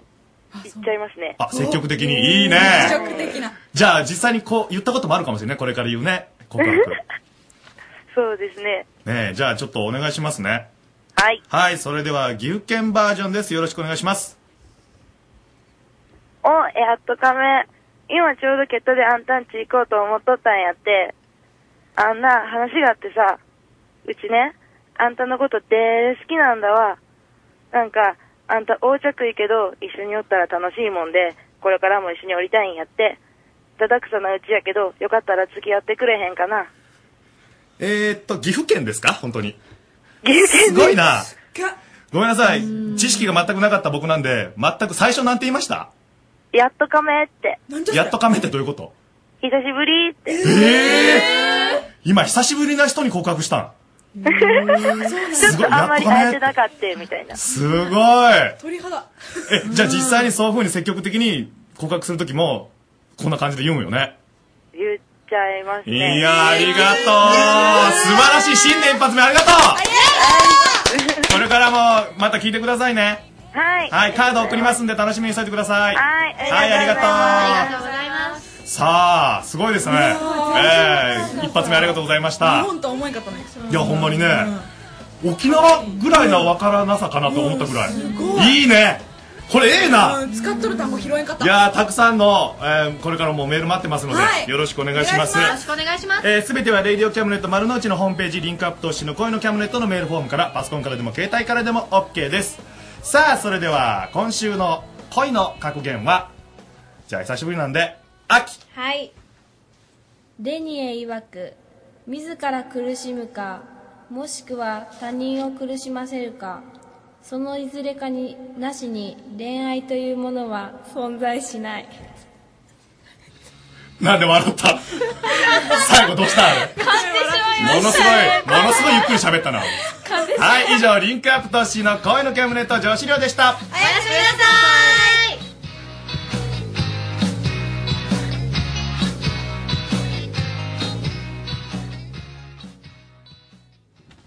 はい、一曲いきます。今宵ご紹介する、このおめでたい一曲。まだまだ松の内。何事もブレイクをということでお届けします。キングコンブで、キングコンブのテーマです。どうぞ。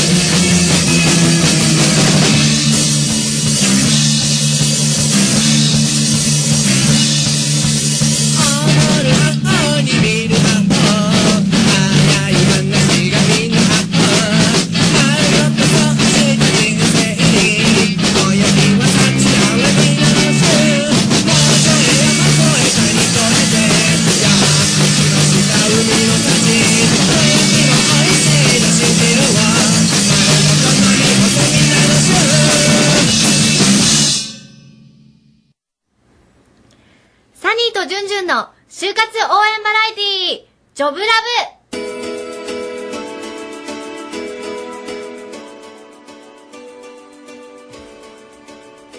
正月抜けが抜けません。えー、でも今日はですね、いい気分で来させていただいてます。サニーです。ブはい、今日は初めてジョブラブに出演させていただいております、就活生のターです。よろしくお願いします。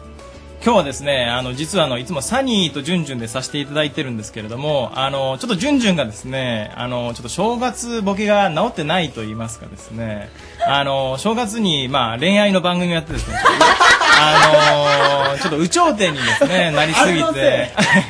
何でしたっけラブラブでしたっけあの、ラブラブという番組ねをえ正月だけ1日特別バージョンでさせてもらいましたけどあ楽しかったねですね。はい。ちょっとあの余韻でちょっとあの、ジョブラに戻ってこれてないんじゃないかなっていうちょっと状況になっておりましてですね。はい。もう今日はですね、スペシャルなゲストをちょっとお迎えしておりまして、あの、明日ですね、岡山大学の方で講演される、えーあの方なんですけれども、あの、大学ジャーナリストのですね、石渡玲二さんをお迎えさせていただいております。えー、石渡さん、よろしくお願いします。あ、こちらこそよろしくお願いします。お願いします。まあ、ちょっと簡単に説明さ、あのー説明させていただきますと、えっ、と、まあ、就職に関してですね、あのー大学で、えー講演されたりとかですね、あのー執筆活動をされてます、いらっしゃいまして、で、あのー就活のバカ野郎という本だったりとかですね、えー就活のしきたりという本を出されていてですね、もう就活、これを聞いていただいている就活生は、まあ、皆さん多分知ってらっしゃる方なんじゃないかなと思うんですけれども、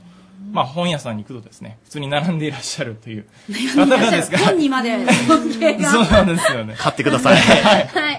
あのー、明日本当に講演されるので、来られてて、あのー、岡山で飲み会をしてたんですよね。石渡さんを囲んで。はついさっきまでですあ、そうなんです、そうなんです。あえ飲んでたんですかサニーさんえちょっと前まで。ダメじゃないですか。ええジュンジュンと変わらないじゃないですか。やややで、あの、ラジオの話をしてたらですね、あの、心よくですね、なんかあの、普通に出てくださるっていう話なんか事情よく分かってないまま来てるんですけど、まあ、なんか、話すことができるかなと思って、すいません、お邪魔させていただきます。はい。で、あの、今日来てるたーちゃんはですね、なんかその、ゆうこ姉さんから、になんか悩みを打ち解けてたって言ってたんよそうですね。はい。ゆうこお姉さんにこう相談したところ、ジョブラブに出ればいいじゃんってこそうん言わなんれじゃまなかっしたたんでね。す。もともと。 まあまあまあ、将来どうしようか悩んでると。えーで、そうなんですね喋ることは苦手だしはい、こんなに喋りますけどね。はいで、ジムみたいに、こう、ずっと同じことの作業も苦手だと。はい。で、まあ、憧れてる職業あるのって聞いたら、それも見つかっていない。けど、春先には就職したいと。決そうめでたいすと。ね。ありがとうございますが、略を。はい、それでですねあのサニーさんのやっている寺子屋プロジェクトはどうだろうと言ったところですね、うんまあはいあのたーちゃんから返ってきた言葉が「寺子屋お泊まりですか?」っていうね いやすいませんあのちゃんと聞いといて 意味わかるんですけど、あの、なんか、その時、意味、ちょっと忘れちゃって て、寺子屋の意味を。はい。すいません。はい、あの就活生をね応援するとそういでうすねねはいプロジェクトですけれども、はいということでたーちゃんいいんじゃないかとそうですねはい、いかいかがですかいや、あのーまあちょっとね、あの、今日はやっぱりスペシャルなね、ゲストを来ていただいてるんで、まあちょっと今までのお話なんですけど、なんか付け加えることがあったらぜひ悩みをちょっとおっしゃってください。今何年生今3回生で三回生で今やっと就活を始めたところなんですけれども、自分の希望する業種がわからないというか、第一希望どこなのって聞かれても答えられないという状況で、とりあえずジム以外ではって考えてるんですけど、絞りきれないっていう感じですね。うんいろんな業界をはいもっと広く見ていきたいっていうことですかあでちょっとずつ絞っていきたいんですよ、うんうん自分がどこに行きたいのかっていうのを、でも自分が興味があるものとかあこれが好きだっていうものが見つけられなくて、それでとりあえず幅広く見ればいいのかなとか思って幅広くは見てるんですけどその中からあこれが一番だとか、これが一番興味が湧くっていったものが見つからずちょっと悩んでいる状況ですね、あのすすまあもちろん好きなことを仕事にするっていうのも一つの手ですけど、はいあの好きなことは趣味にして仕事は仕事って割り切るのも、まあ一つの方法なのかなとあんまり決めつけない方がいいんじゃないのかなというあー気はしました好きだから仕事にするとかいうのではなく、なんかえー、じゃあどういうふうに選んだらいいですかねいや例えばそのジムですとか、はいまあ別にジム以外の営業でもいいですけど、うんあのそんなに好きじゃなかったとしても、それは仕事だからって割り切ってやって、であのーまあオフタイムにまあ好きなことを趣味として満喫するっていう、はいう生き方だってまああるのかなっていうふうに私は思います。でも会社に入ってから辞めちゃう人とかっているじゃないですか、うんうんだからやっぱ入る前にやっぱ自分が会社にどれだけ合うその会社にどれだけ適性持ってるかっていうのも知っとくのも大切だと思うんですけあどもうそれはもちろんです、はいまあ、ただあの蓋を開けてみないとうん本当にわからないっていうのもあるので入ってみないとわからないってえいえうことですかね、ええはいやっぱりあの自分の方で、えーすごい好きだったはいとしてもあの相手が嫌いって言われればそれまでですし、うんあのまあ、ある意味恋愛に似てますよ ねあのいくら私がターちゃんのこと好きだと言ったとしてもターちゃんが私のことを嫌いだと言ってでそれで私が諦められないと。で心なしかあのちょっと、えーアパートの方までついていったとかです ねそしたらそれはあの世間でいうところのストーカーじゃないか と、ええ怖い怖いですね怖いですよね、怖いですね。しませんから大丈夫ですよ。しませんよ、しませんよ、しませんけど。はい。サニーさんもぜひいやーねあ、でも本当にまさにおっしゃるところ、はいあの、よく考えてもらった方がいいんじゃないかなと思うんですけど、あの、例えばね、まあやっぱり好きなことを見つけるっていうのも一つで、はいまあ、一生懸命見つけていく中で就職活動するのも一つですし、まあ、その中で一番、一番いいなと思ったところに就職して、それでもやっぱりやりながらやっぱりね、仕事をやりながら適性ってやっぱり見つかったりもするんで、最近ってやっぱりまあ3年で3割って言われてますけど、あのね、例えば転職して見つかるっていうこともあるもしかするとねうんあるかもしれないですし就職する前から一社に絞るっていうんじゃなくてもう転職とかそういうのも考えながらやってい最初の就活やっていってもいいんですかねまあ、おすすめするってわけじゃないですけどね。だから、あの、やっていくうちにやっぱりなんかどうしてもね、やりたいことがあってきて、うんまあ、起業する人なんか結構そういう人多いですよね。まあ、あの、多分結果論だと思うんですよ。最初はそれほど面白いと思わなかった仕事が、蓋開けてみたらすっごい面白いと思うようになったですとか、んあるいは最初面白いと思っていた仕事が全然つまんなかったとか。もうこれはもう正直、蓋を開けてみないと分かんないです。仕事に慣れてみないとわからない、はい、私もあのー一番最初の仕事が、あのーに日曜雑貨の営業はいで実演販売みたいなことをやってたんですよ、うんさあ本日こちらを開拓でございますいかがでございますかみたいなでただはい高校時代まで私あの引きこもりと50歩100歩うんで全然喋れなかったんですはいうんなんですけどその仕事を始めたら案外喋れるようになりましてああ変わっていくんですね、はい仕事で人ってはいだからいくらでもそれは変わっていくのかなとは思いますうーんえどういうきっかけでその仕事選ばれたんですかそれ参考にしたいなっていやそれはですね、はいあの学生時代からのアルバイトの延長だったんですけどそのなアんでルすねバイトも何だったっけなあ派遣会社みたいなところであうんの偶然なんかそういう仕事があるからあの君行ってねとなんか事情分からずに行ってでなんか気がついたらやらされていったと で最初はもう全然もうお挙動不審なまでに全然喋れなくてですねでうん全然商品も売れなかったんですけどなんかやってるうちになんとなくうまくいっちゃったみたいな。あー変わったり自分がこれ合ってるって思ってる思ってても合ってないかもしれないしいやこれ苦手だって思ってても逆にそれが合っていったりするそんうでですすねねうんそういうことは十分あると思いまうーんす就活も同じですねはい、それと多分あのせいですけど普段から新聞とか読んでます最近読最む近よう読にむよしうになましりましたたはいそれまではもう全くだったんですけど、うんうん最近もう本当にあ読まないとダメだってもう脅迫観念に駆られてあー読むようになったんですけどはい、まああのお全部きっちり読む必要はないですけど、はいあのさーっとでもいいんで読んでいくと、ななんかあの今まで考えてもいなかったうん業界ですとか企業の話を知って面白いって思うようになることがあるのかなとは思いますなんか社説をとりあえず読めとか言われたことあるんですけど、私あの最近たるくて社説ってあまり読まないんですけどねそんなに必要ないんですかねいや、あの、読んでも面白いと思いますよ。まあ、ただ一応全部、さーっと、目を通して、ええそうですね。興味があるものとかを見つけていくっていう形ですかね、それでいいと思いうます。ーんはいありがとうございますリアル相談になっちゃいましたうん、ね。すいません、ガチ相談してて、なんか、ラジオっていうことはちょっと一瞬忘れてしまったんですけでども。こういうターちゃんみたいなパターンの子って多いんじゃないですかいや、案外多いですよ。ねあのーどうしたらいいのかもう本当にわからないっていうそれと、なんでしょう、本当の自分はどうなんだろうとかですね。あんまりそれ意識しない方がいいと思います。本当の自分なんて考え出したら本当キリがない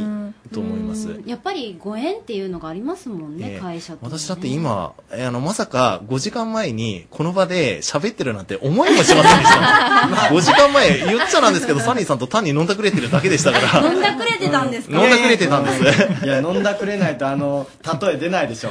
さあちゃんをストーカーするのと一緒やみたいなあーすいまんせんすいません面白いとてもわかりやすかっあれすごい人柄が分かってよかったです、うん本あ当のに、ねリスナーのすいません、あ酔っ払っててすいません。たいやまたぜひね、はいあの機会があったらそうですね。はい。あの、岡山来来た、来られた際はぜひ、あの、お願いしたいと思います。また呼んでください。こんな酔っ払いで よろしければ。はい。で、最後にですね、あの、えっ、と、またジョブラブの方では、あの、お便りの方を募集してるんですけれども、今日は特別なプレゼントですね、えー石渡さんの、えー著作でですね、えー就活のしきたりをですね、メールをいただいた方から抽選で1名に、えープレゼントさせていただきたいと思います。ぜひ、ご応募ください。宛先は cam.rsk.co.jp です cam.rsk.co.jp 石渡さんの本希望としっかり書いてください、えー住所お名前それからお電話番号もお書き添えくださいよろしくお願いしますじゃあ今日はね、本当にスペシャルなバージョンで送らせていただきましたけど、最後にあの、一言を、ありがたい一言をぜひお願いします。ありがたい一言、えーはいい、いんですかね、こんな酔っ払いで。はいえーっと、そうですね、あのー、就活で、あまりその、自分が自分がっていうのを言わない方がいいと思います。やっぱり相手の企業も合ってる話なんで、うんえー相手のことも考えつつ、えー進めていただければうまくいくんじゃないかなと思います。頑張ってください。はいありがとうございました。ありがとうございました。はい。じゃあ、えー、し就活応援バラエティジョブラブですね、あの、特別バージョンでお送りさせていただきました。また来週もよろしくお願いします。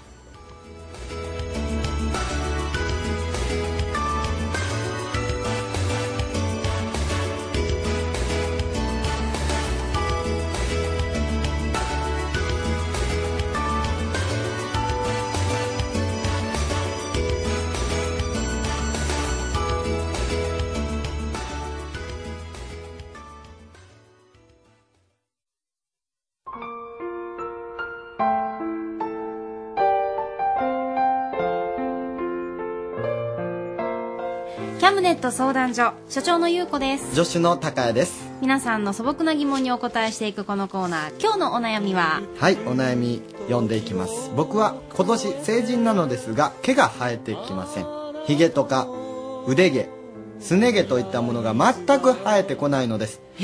人によっては生えてこない方がいいよと言いますが大人になってもすべすべ卵肌の男性っていうのもいかがなものか正直ちょっと恥ずかしいですどうやったら毛って生えてくるんでしょうそれを考えると心配で円形脱毛症にさらに毛がなくなりそうですベストな育毛法を教えてくださいということですはい今日もですね川崎医科大学大月教授でおす、願いします思春期に少年から大人に変わる。これね、大阪で生まれた女やさ、に似てるでしいやょ似てますね何それいやいや、別にいいです けど。あの本題か ら本題からちょっと、あの、本題はですね、はいうんえーだから思春期に少年から大人に変わるときに、はいえーホルモンのバランスが変わってきます。うん男の子は男性ホルモンが出てきて男らしくなるし、女の子は女性ホルモンが出て、女の子らしくなってきます。はいで、そのおとお問い合わせの彼は、きっとまあ思春期からおと少年から大人にあんまりなりたくないなっていうような感じをしてて、えー男性ホルモンが体の中に溜まってくるのがちょっと遅かったんでしょうね。というのは、なぜかというと、えー耳の周りから下の髪の毛は、男性ホルモンによって支配されてます。耳から耳の周りからというか頭のまあ裾野のあたり以下。で、頭の上の方は女性ホルモンで支配されてるんですよね。え髪の毛髪の毛。あ、ここで分かれるんですかこの辺で分かる。だから、この辺だけ残ってる、あの、いるいるいる光ってる人いるでしょいるあれは、やっぱりそこの、あ違うわけですよ。へえ、あ、ここで分かれてるんそうやそう、この辺で分かれてる。だから、ツルツルっていく人もいるけど、結構この辺、頭頂部だバけ。ーコードうんうんうん特に言うバーコードの方だとかですよねですか今はっきり言い過ぎた、私も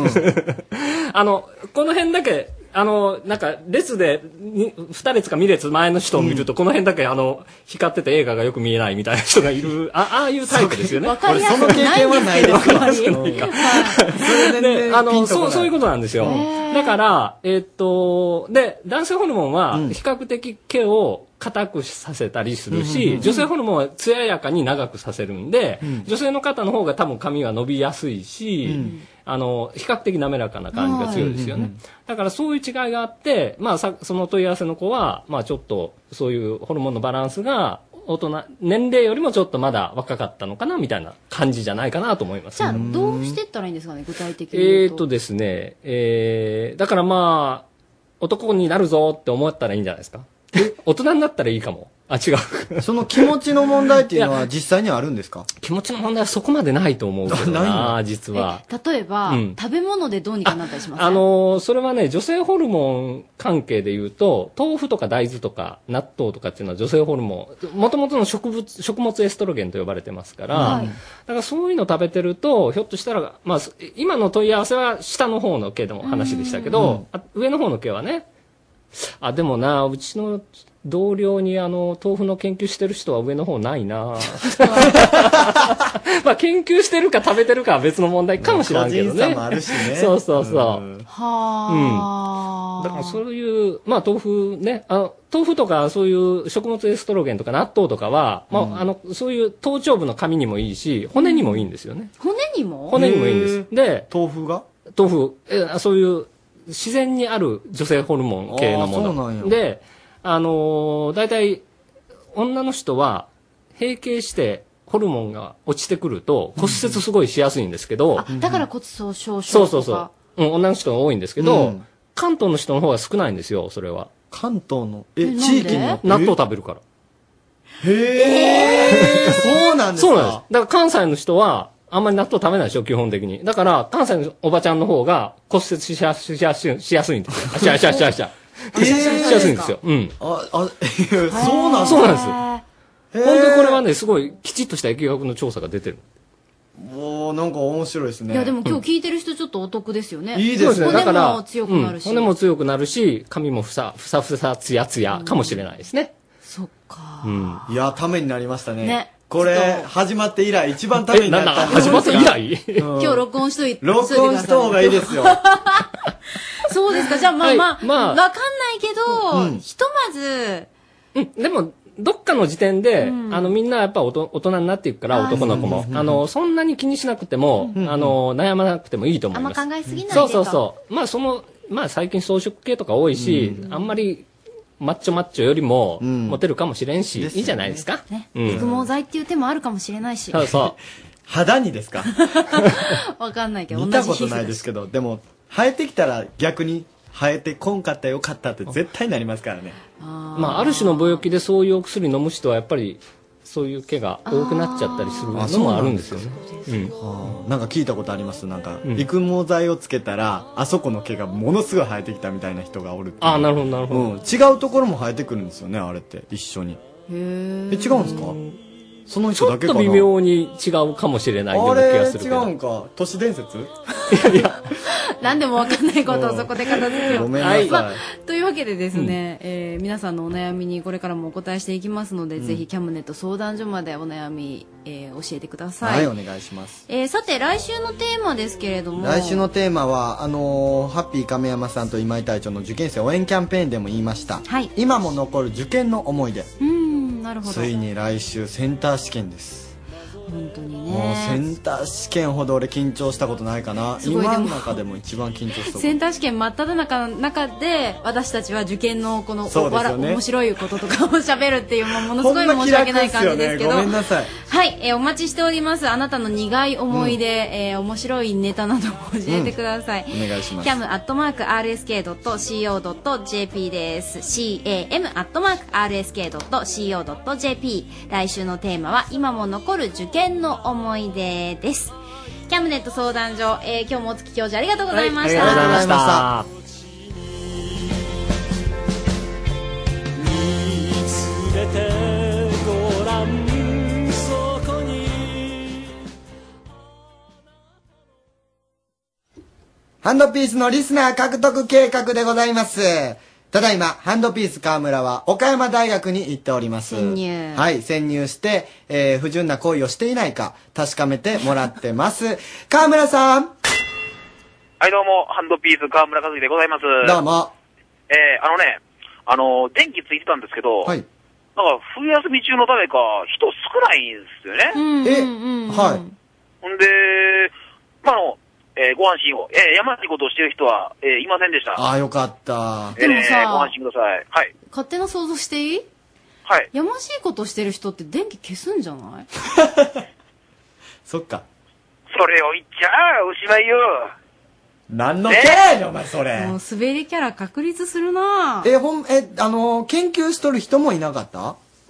おったんですけど、で、なんか、ラジオ出てもらおうかなと思って、ちょっと、すいませんって行こうとしたんですけど、うんあこの時期じゃないですか、うんまあ、おそらく卒論かなんかで、めっちゃ忙しそうにしとって、あーの行きづらいとははい。話しかけられるムードじゃなかったんですよね。ごめんなさいだね、そうこやなれはね。無理か。ちょっと。向こうからしたら怪しいと思いますよ。なんか、旗持って、なんかこうね、サンドイッチマンになって、こう、なんか、あの、ラジオです言うて、なんやこいつらや、あと、まあ思うじゃないですか。でもちょっと、うん。すみません、ちょっと行きづらかったですね。今、ちょっと、え今、今誰かいる今、その電気ついたとこ、ちょっと行かない無理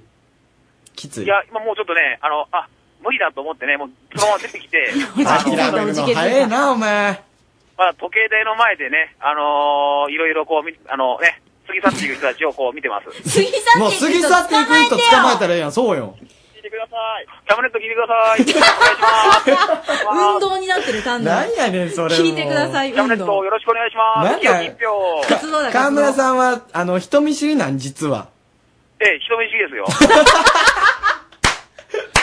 そこ認めるもう最悪や。人見知りに生かすのはあかんよな、確かに。そうだよね。うん。ちちょょっっとと。キャムネットよろしくお願いします。そ、遠くから言ってるんやろ、どうせ。あ、はい。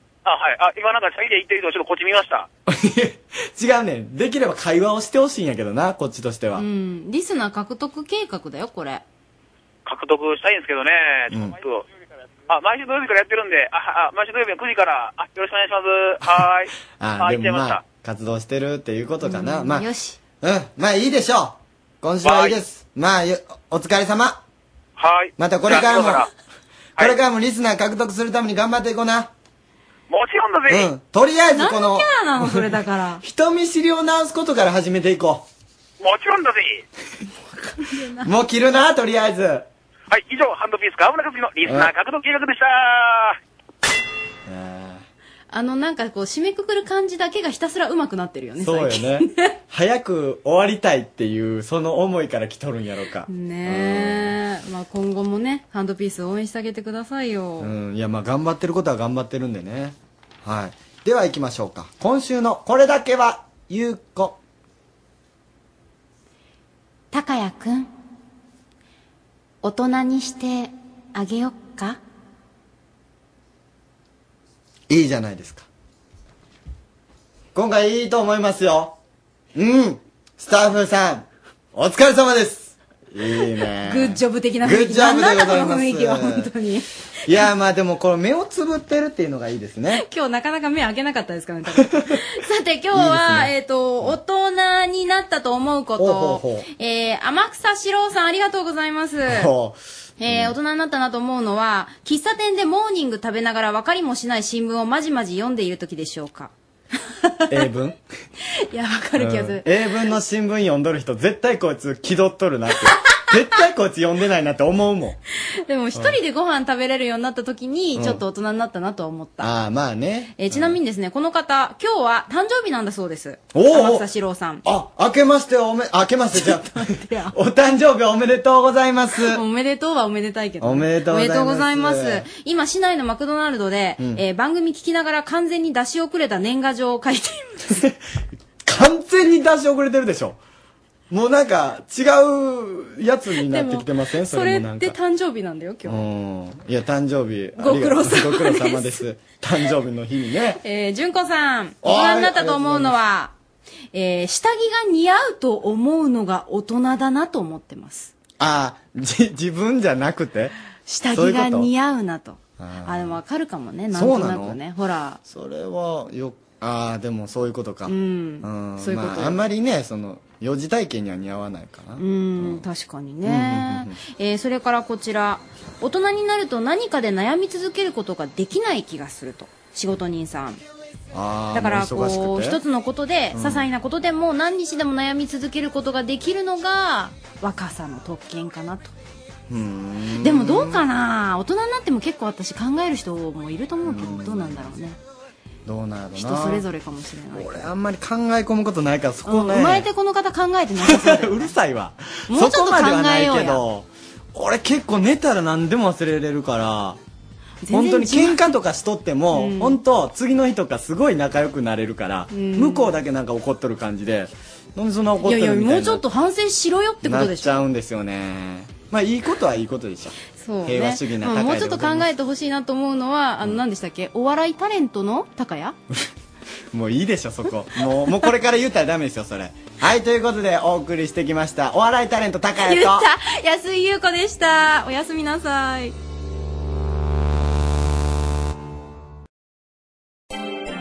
Radio Cabinet.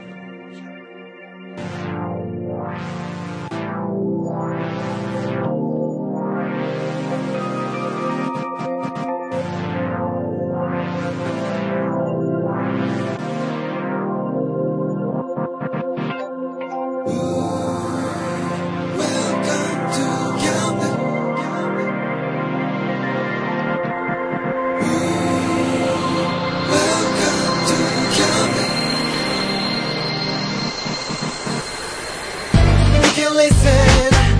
we can see you. Don't you know, baby, you don't got too many choices. We know everything, so check it anytime.